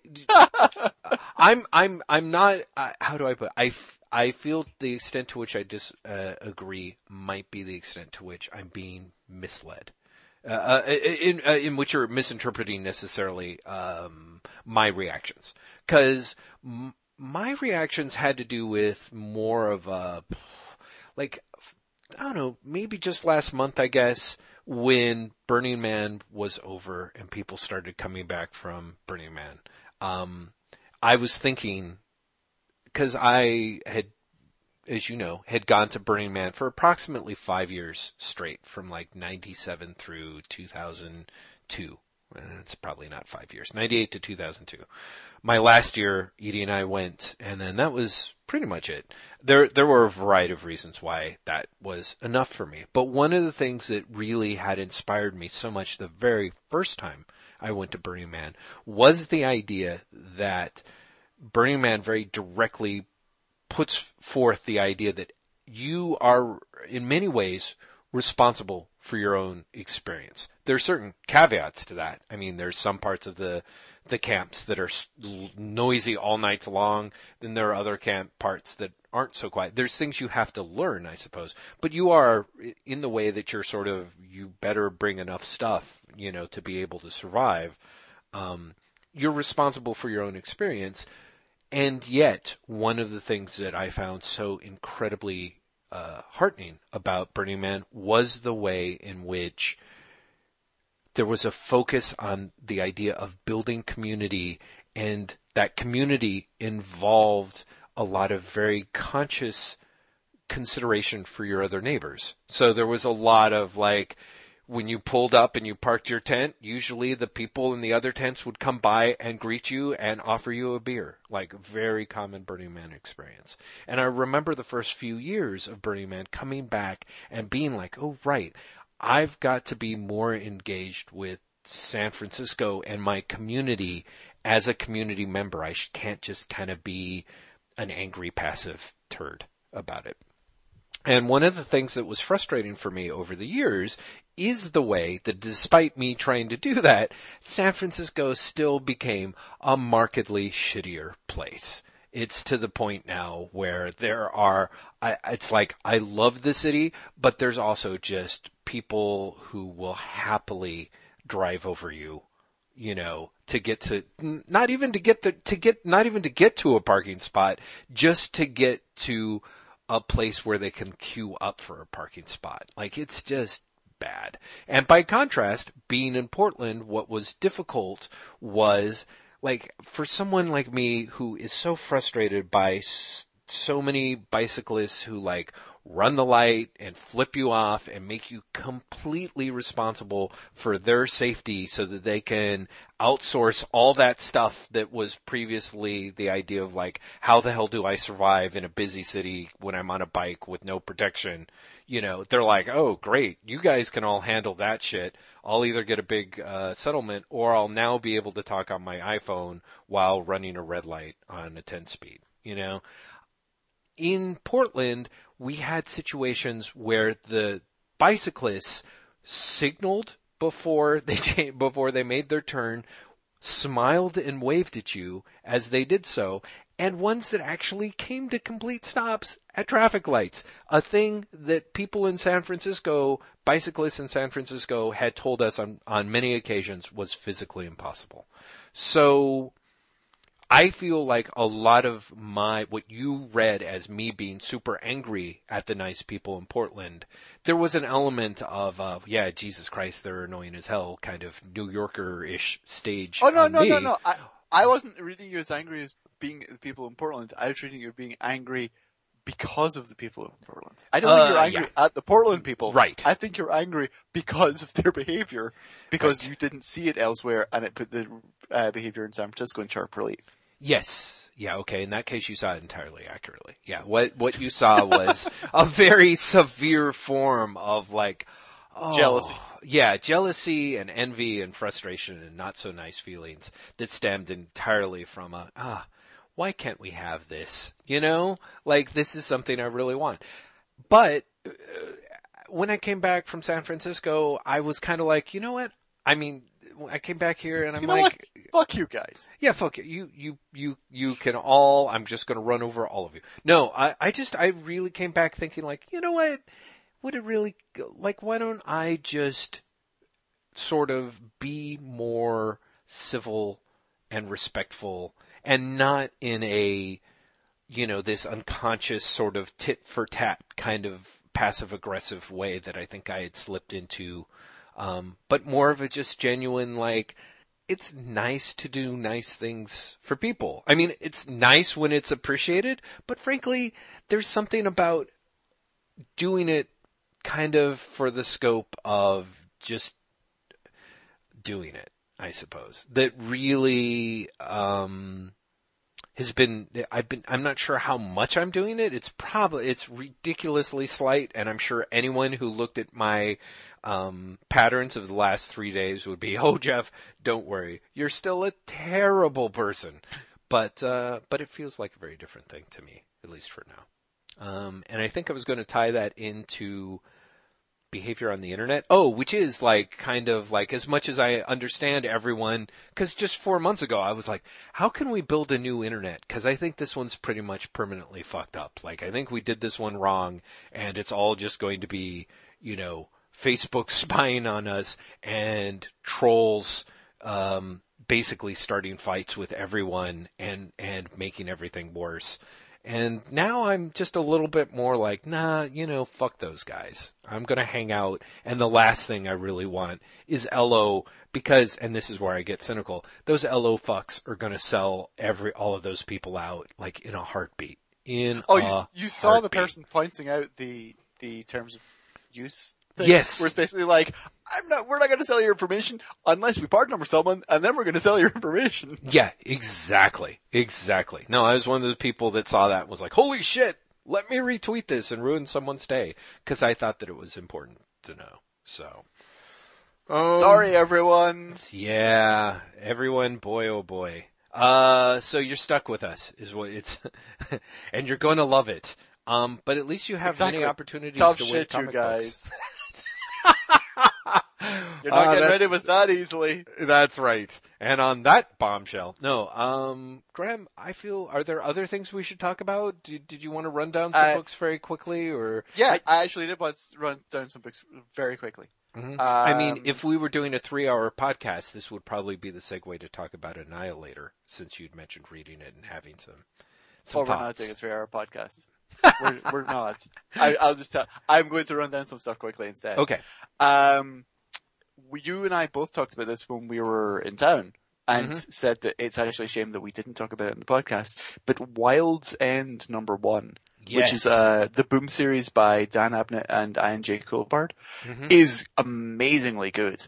Yeah. It is uh, Winds and the Willows meets World, War of the Worlds, but somehow better than that high concept sounds. It's a really, really enjoyable science fiction book and is highly recommended. yeah. Um, also highly recommended is the Doctor Who 11th Doctor series that Mm. is drawn by Simon Fraser and switches off writers between Al Ewing and Rob, I've forgotten his last name. I'm gonna have to Rob Williams? What? Is it the, the Rob Williams, regular- yes, yeah. it is. Mhm. It's Rob Williams. Yeah. Um, the third issue just came out this week and is by far the best issue of the series yet in that it gives you an episode that could be done on television, but is also better than any episode that's been on television in the last, oh, three or so years at least. Really? Wow. Yeah. Great. Uh, the, the, the high concept of it is the doctor goes with his new companion to see a very thinly veiled David Bowie's first performance, only for him to be shit. Uh, and then they decide, fuck it, we're going to go and see Robert Johnson instead. And David Bowie follows them into the TARDIS and they don't notice. And so you end up with thinly veiled David Bowie and Robert Johnson trying to save a possessed doctor uh, from people who are essentially trying to eat people's souls. Wow. Exactly right. Wonderful high concept shit. Yeah. Re- uh, and also, like it, it really, it was tonally perfect for the TV show, Mhm. but honestly better than anything the TV show's done in a while. Hmm. Really, really, really strong stuff. Um, and very much in my, oh, this is what I want from Doctor Who wheelhouse. Right. Right. Uh, and the other thing I wanted to mention is something else I mentioned to you, which is anyone who's reading Judge Dredd magazine right now, there is a serial again written by Dan Abnett, uh, called Lawless, which is about uh, Colonel Marshall Metta Lawson, who is a judge who is not entirely like Dredd, shall we say, uh, who is sent to a frontier township on another planet to be the sheriff. And it is both very good science fiction and very funny if you're steeped in Dredd mythology. Uh, the thing I told uh, Jeff when he was here was, it's the series that explains that regular cursing has been outlawed in Megacity 1. So you have characters saying things like shit and fuck, and then being like, you couldn't say that back on Earth.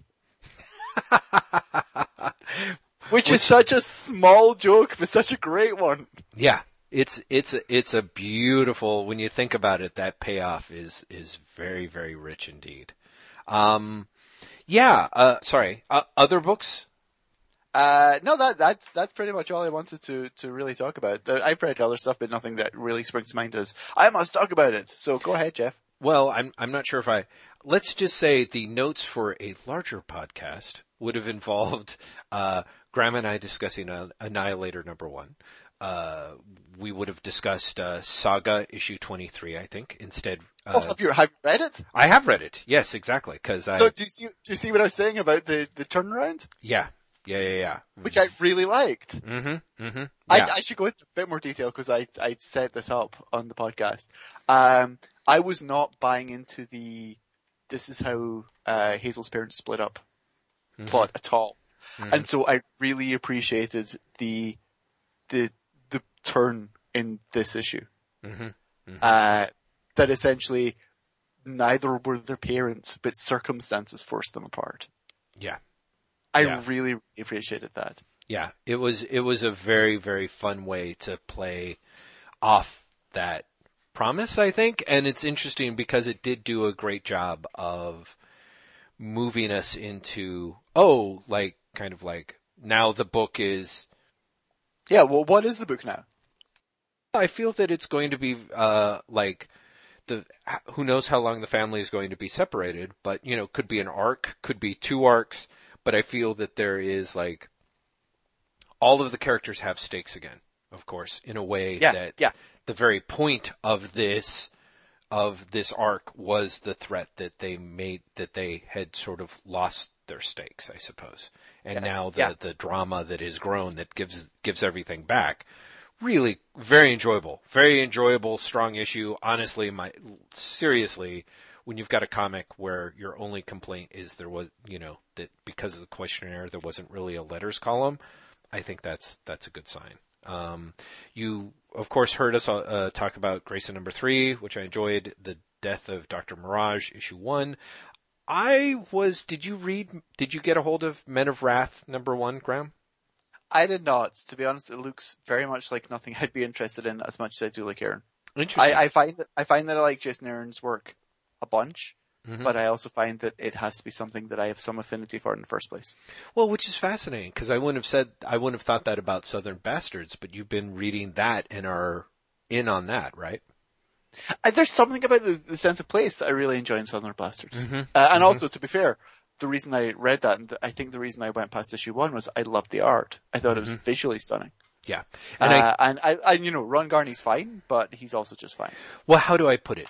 That is, I almost feel like Men of Wrath is exactly everything I think Southern Comfort or Southern Bastards I worried it would be and and was not. Reading it, uh, reading Aaron's back page, it's very clear that he is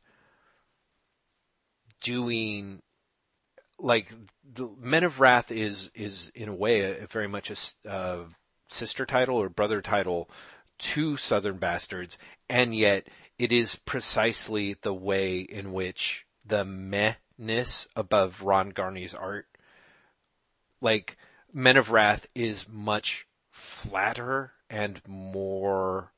It's all this stuff that you wouldn't be interested in. I'm I'm reading it because I I'm a soft touch when it comes to like, oh, he's an unstoppable, you know, awful bastard who is put on the absolute impossible mission, you know, kind of thing. Like I'm I'm down with that, but but Whereas literally, you, you saying that and I'm shaking my head. Right, exactly. That is literally the sort of thing that you would not appreciate. Uh, I thought that um, the latest issue of The Walking Dead, 132, continues the current streak of Kirkman that Kirkman has of alternately giving me what I want, making me suspect that he is that the book's never going to pay off in a way that satisfies me, and yet dot dot dot all at the three uh, all at the same time. One of the things that I thought was very interesting was there without revealing I don't want to spoil it for anyone, but the previous issue had led to a suggestion that could have been a really crazy status quo game changer.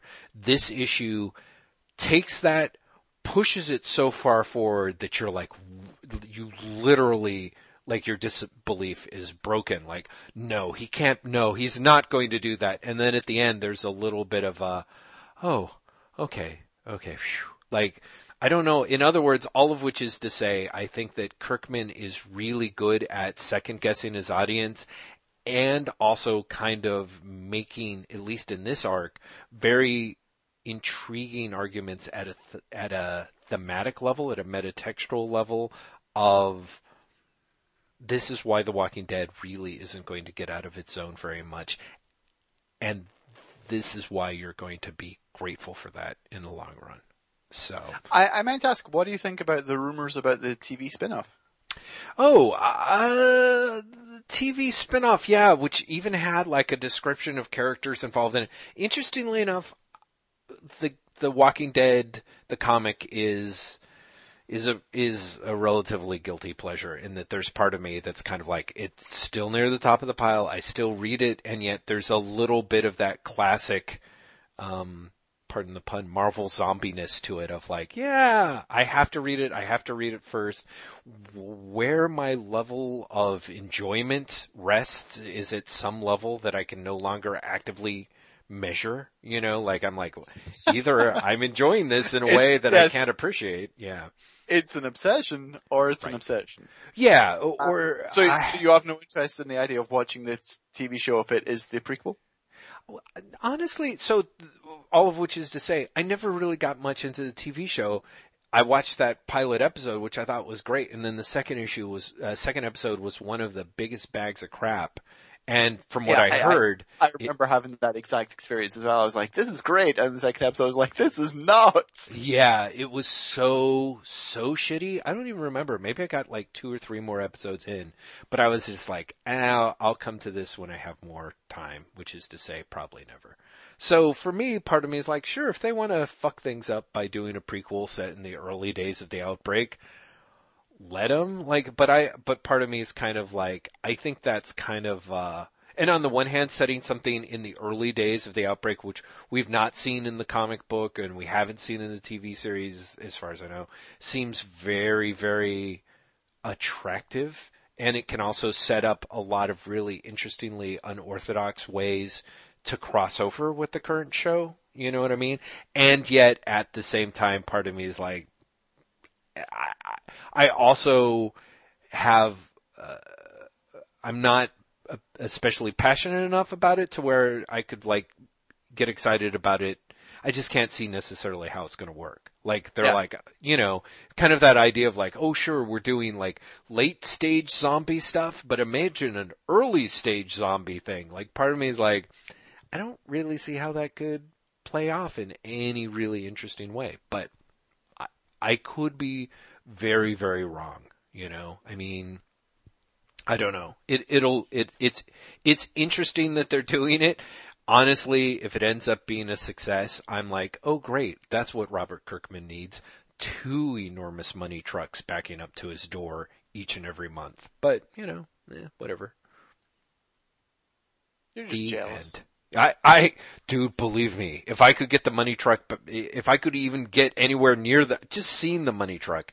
Uh, what else did I? if I up? could get to the money depot. Yeah, Money Depot. Oh boy, Money Depot. Night World number three. Gorgeous art. I am entirely disconnected from the story. And oh, I've got, I've got to tell you, I tried out those first two issues on your recommendation, and Jeff, I'm so glad that you enjoyed like. them. Yes, exactly. Yeah. Did you? Well, I have to admit that I thought the second issue was kind of a come down from the first, but you did not I was like it right out of the, the gate. Yeah. Interesting. Interesting. Okay. Well, I can I can see that there were parts in this that I were like I was like, mmm, terrible. Uh, it's really mm, crunchy badness. yeah, I think I think that's I think the storyteller, uh, I think the artist has chops. I think the the writer is is mm, is in way over his head. Uh, and yeah, it's not really not really that enjoyable. But I did pick it up. Um, I should mention that thanks to Graeme, I was able to read both uh, Bumperhead by Gilbert Hernandez and the pretty staggering Hospital Suite by John Porcellino. Porcellino? I always say Porcellino. Hope that's the way I, it's pronounced. I think you're right. We'll yeah. see.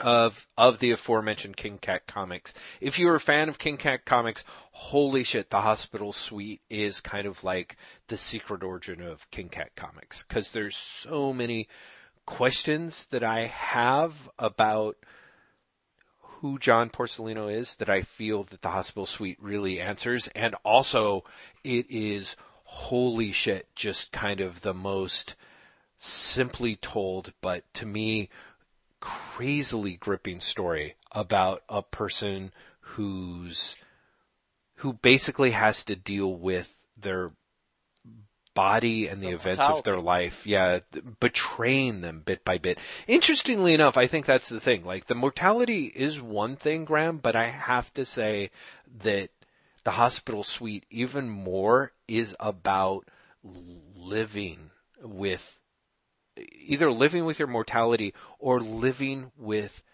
uh, physical illness. Um, so it, it alternates as to the various things that bring our protagonist low, but um, it it's a kind of like, oh, here's a story about living with chronic pain that is so well told and but is so deeply deeply painful. It's kind it, in a way it's kind of a harrowing read but it's at that level that i just want to push it into everyone's hands. I thought it was uh, amazing. And then actually going back and rereading one of the issues of king cat really it really brought so much color be- into it. It was kind of like oh my god i really feel like you know, there's things where comics usually have like it's kind of a staple. Like here's a comic, here's the narrator who is the cartoonist, and you feel you know them, but you're aware that your your knowledge of them is to an extent a persona. You know,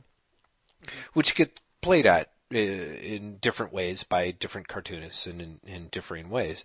Uh, but what's astonishing to me about Porcellino is is that he always felt like reading King Cat was kind of like spending time with somebody like a distant acquaintance who was very open and candid, but you know, you walked away from being like, wow, what kind of like, what powers that guy? What's really going on with that guy? And after seeing the hospital suite, it's kind of like seeing that other stage of like, oh, I really feel like I know a huge chunk of how this person is and their what their what the measure of their life is, and it's um, like extraordinarily extraordinarily humbling, I guess, for, for lack of a better word. Really just a stunning read. And I'm hoping that there's an entire generation of super lo-fi cartoonists who will look at it because, you know, Porcellino's cartooning is representational, but it but it is always it always has exactly tells you exactly the right thing, you know. So really kind of a significant work. Did you end up reading Bumperhead? I did not. Bumperhead was also is very interesting because it looks like you look at the outside wrapper, uh, the the front cover and back cover, and you're like, oh, okay. And I hadn't read Marble Season. It seems like an unofficial sequel to Marble Season in that it is, uh, you see a punk rock youth on the front. You know that Gilbert Hernandez has had, uh, you know, was really closely tied to a big fan of the Oxnard punk scene back in the the days of punk in the late 70s, early 80s, and you're like, oh, okay, I know what I'm going to get, and you do not know. Uh, Hernandez tells a really, really strange story about a kid whose nickname, because of his large head, is named Bumperhead. Um, that feels like an imaginary autobiography, I guess. You know, it takes things that Hernandez probably never experienced or never experienced them in that way and yet figures out a way to infuse it infuse the book with the emotional weight of his own experiences.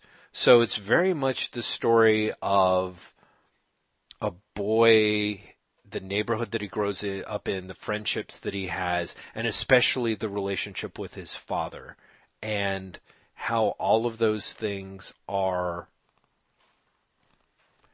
I guess, for lack of a better term, wrong, but not in any way that he can ever confront.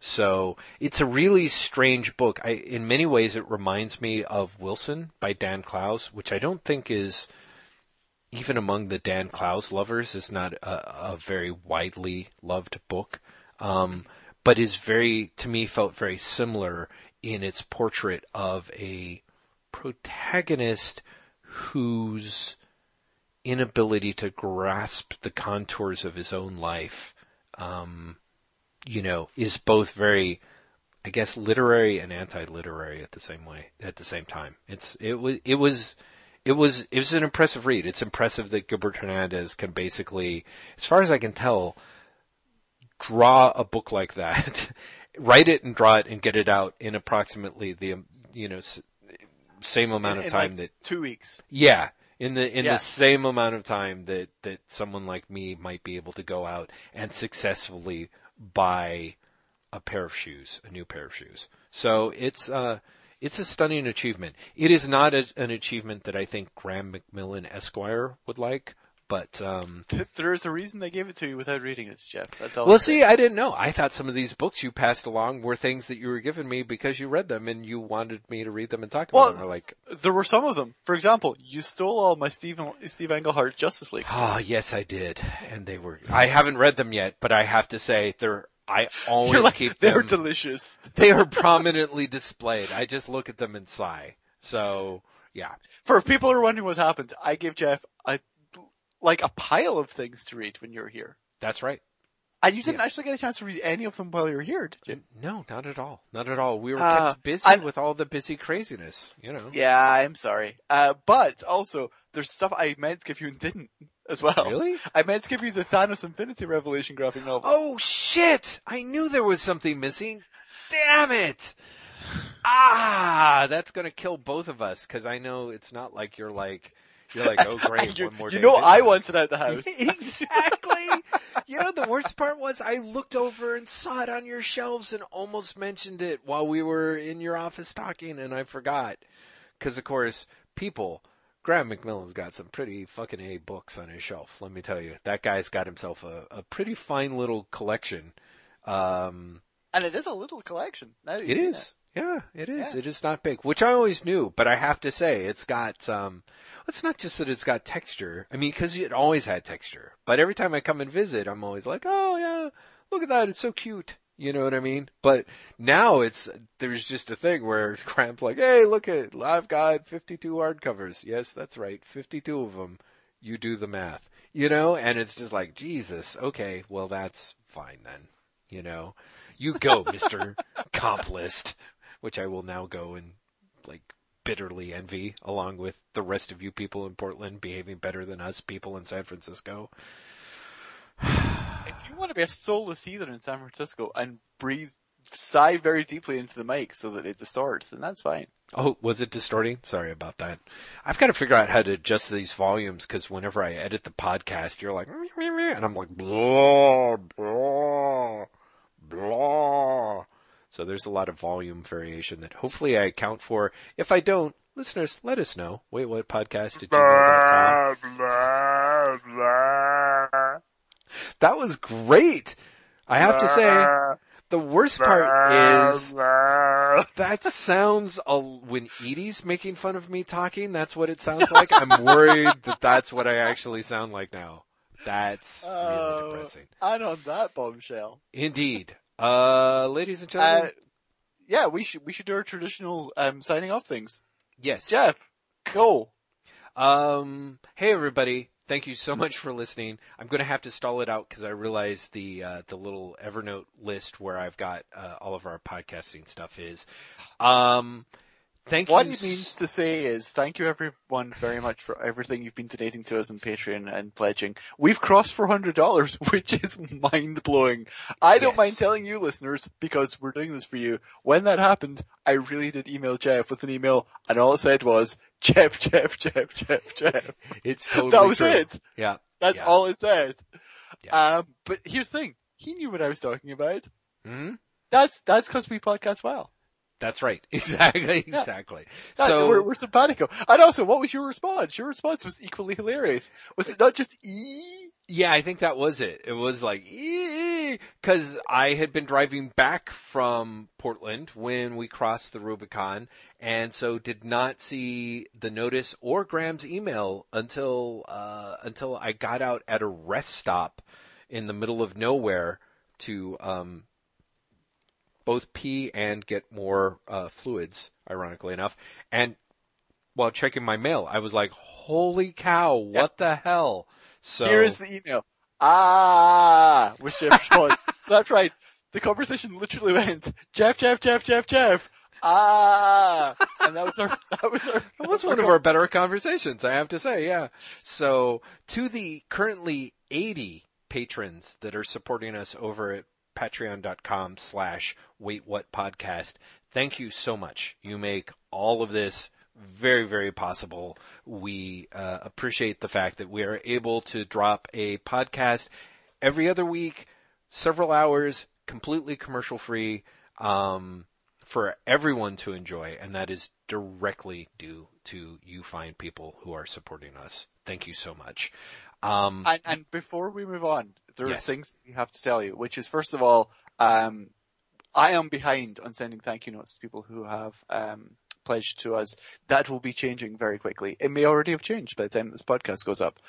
Also, we are likely in the next, I'm going to say month, just give as a timeline, Jeff.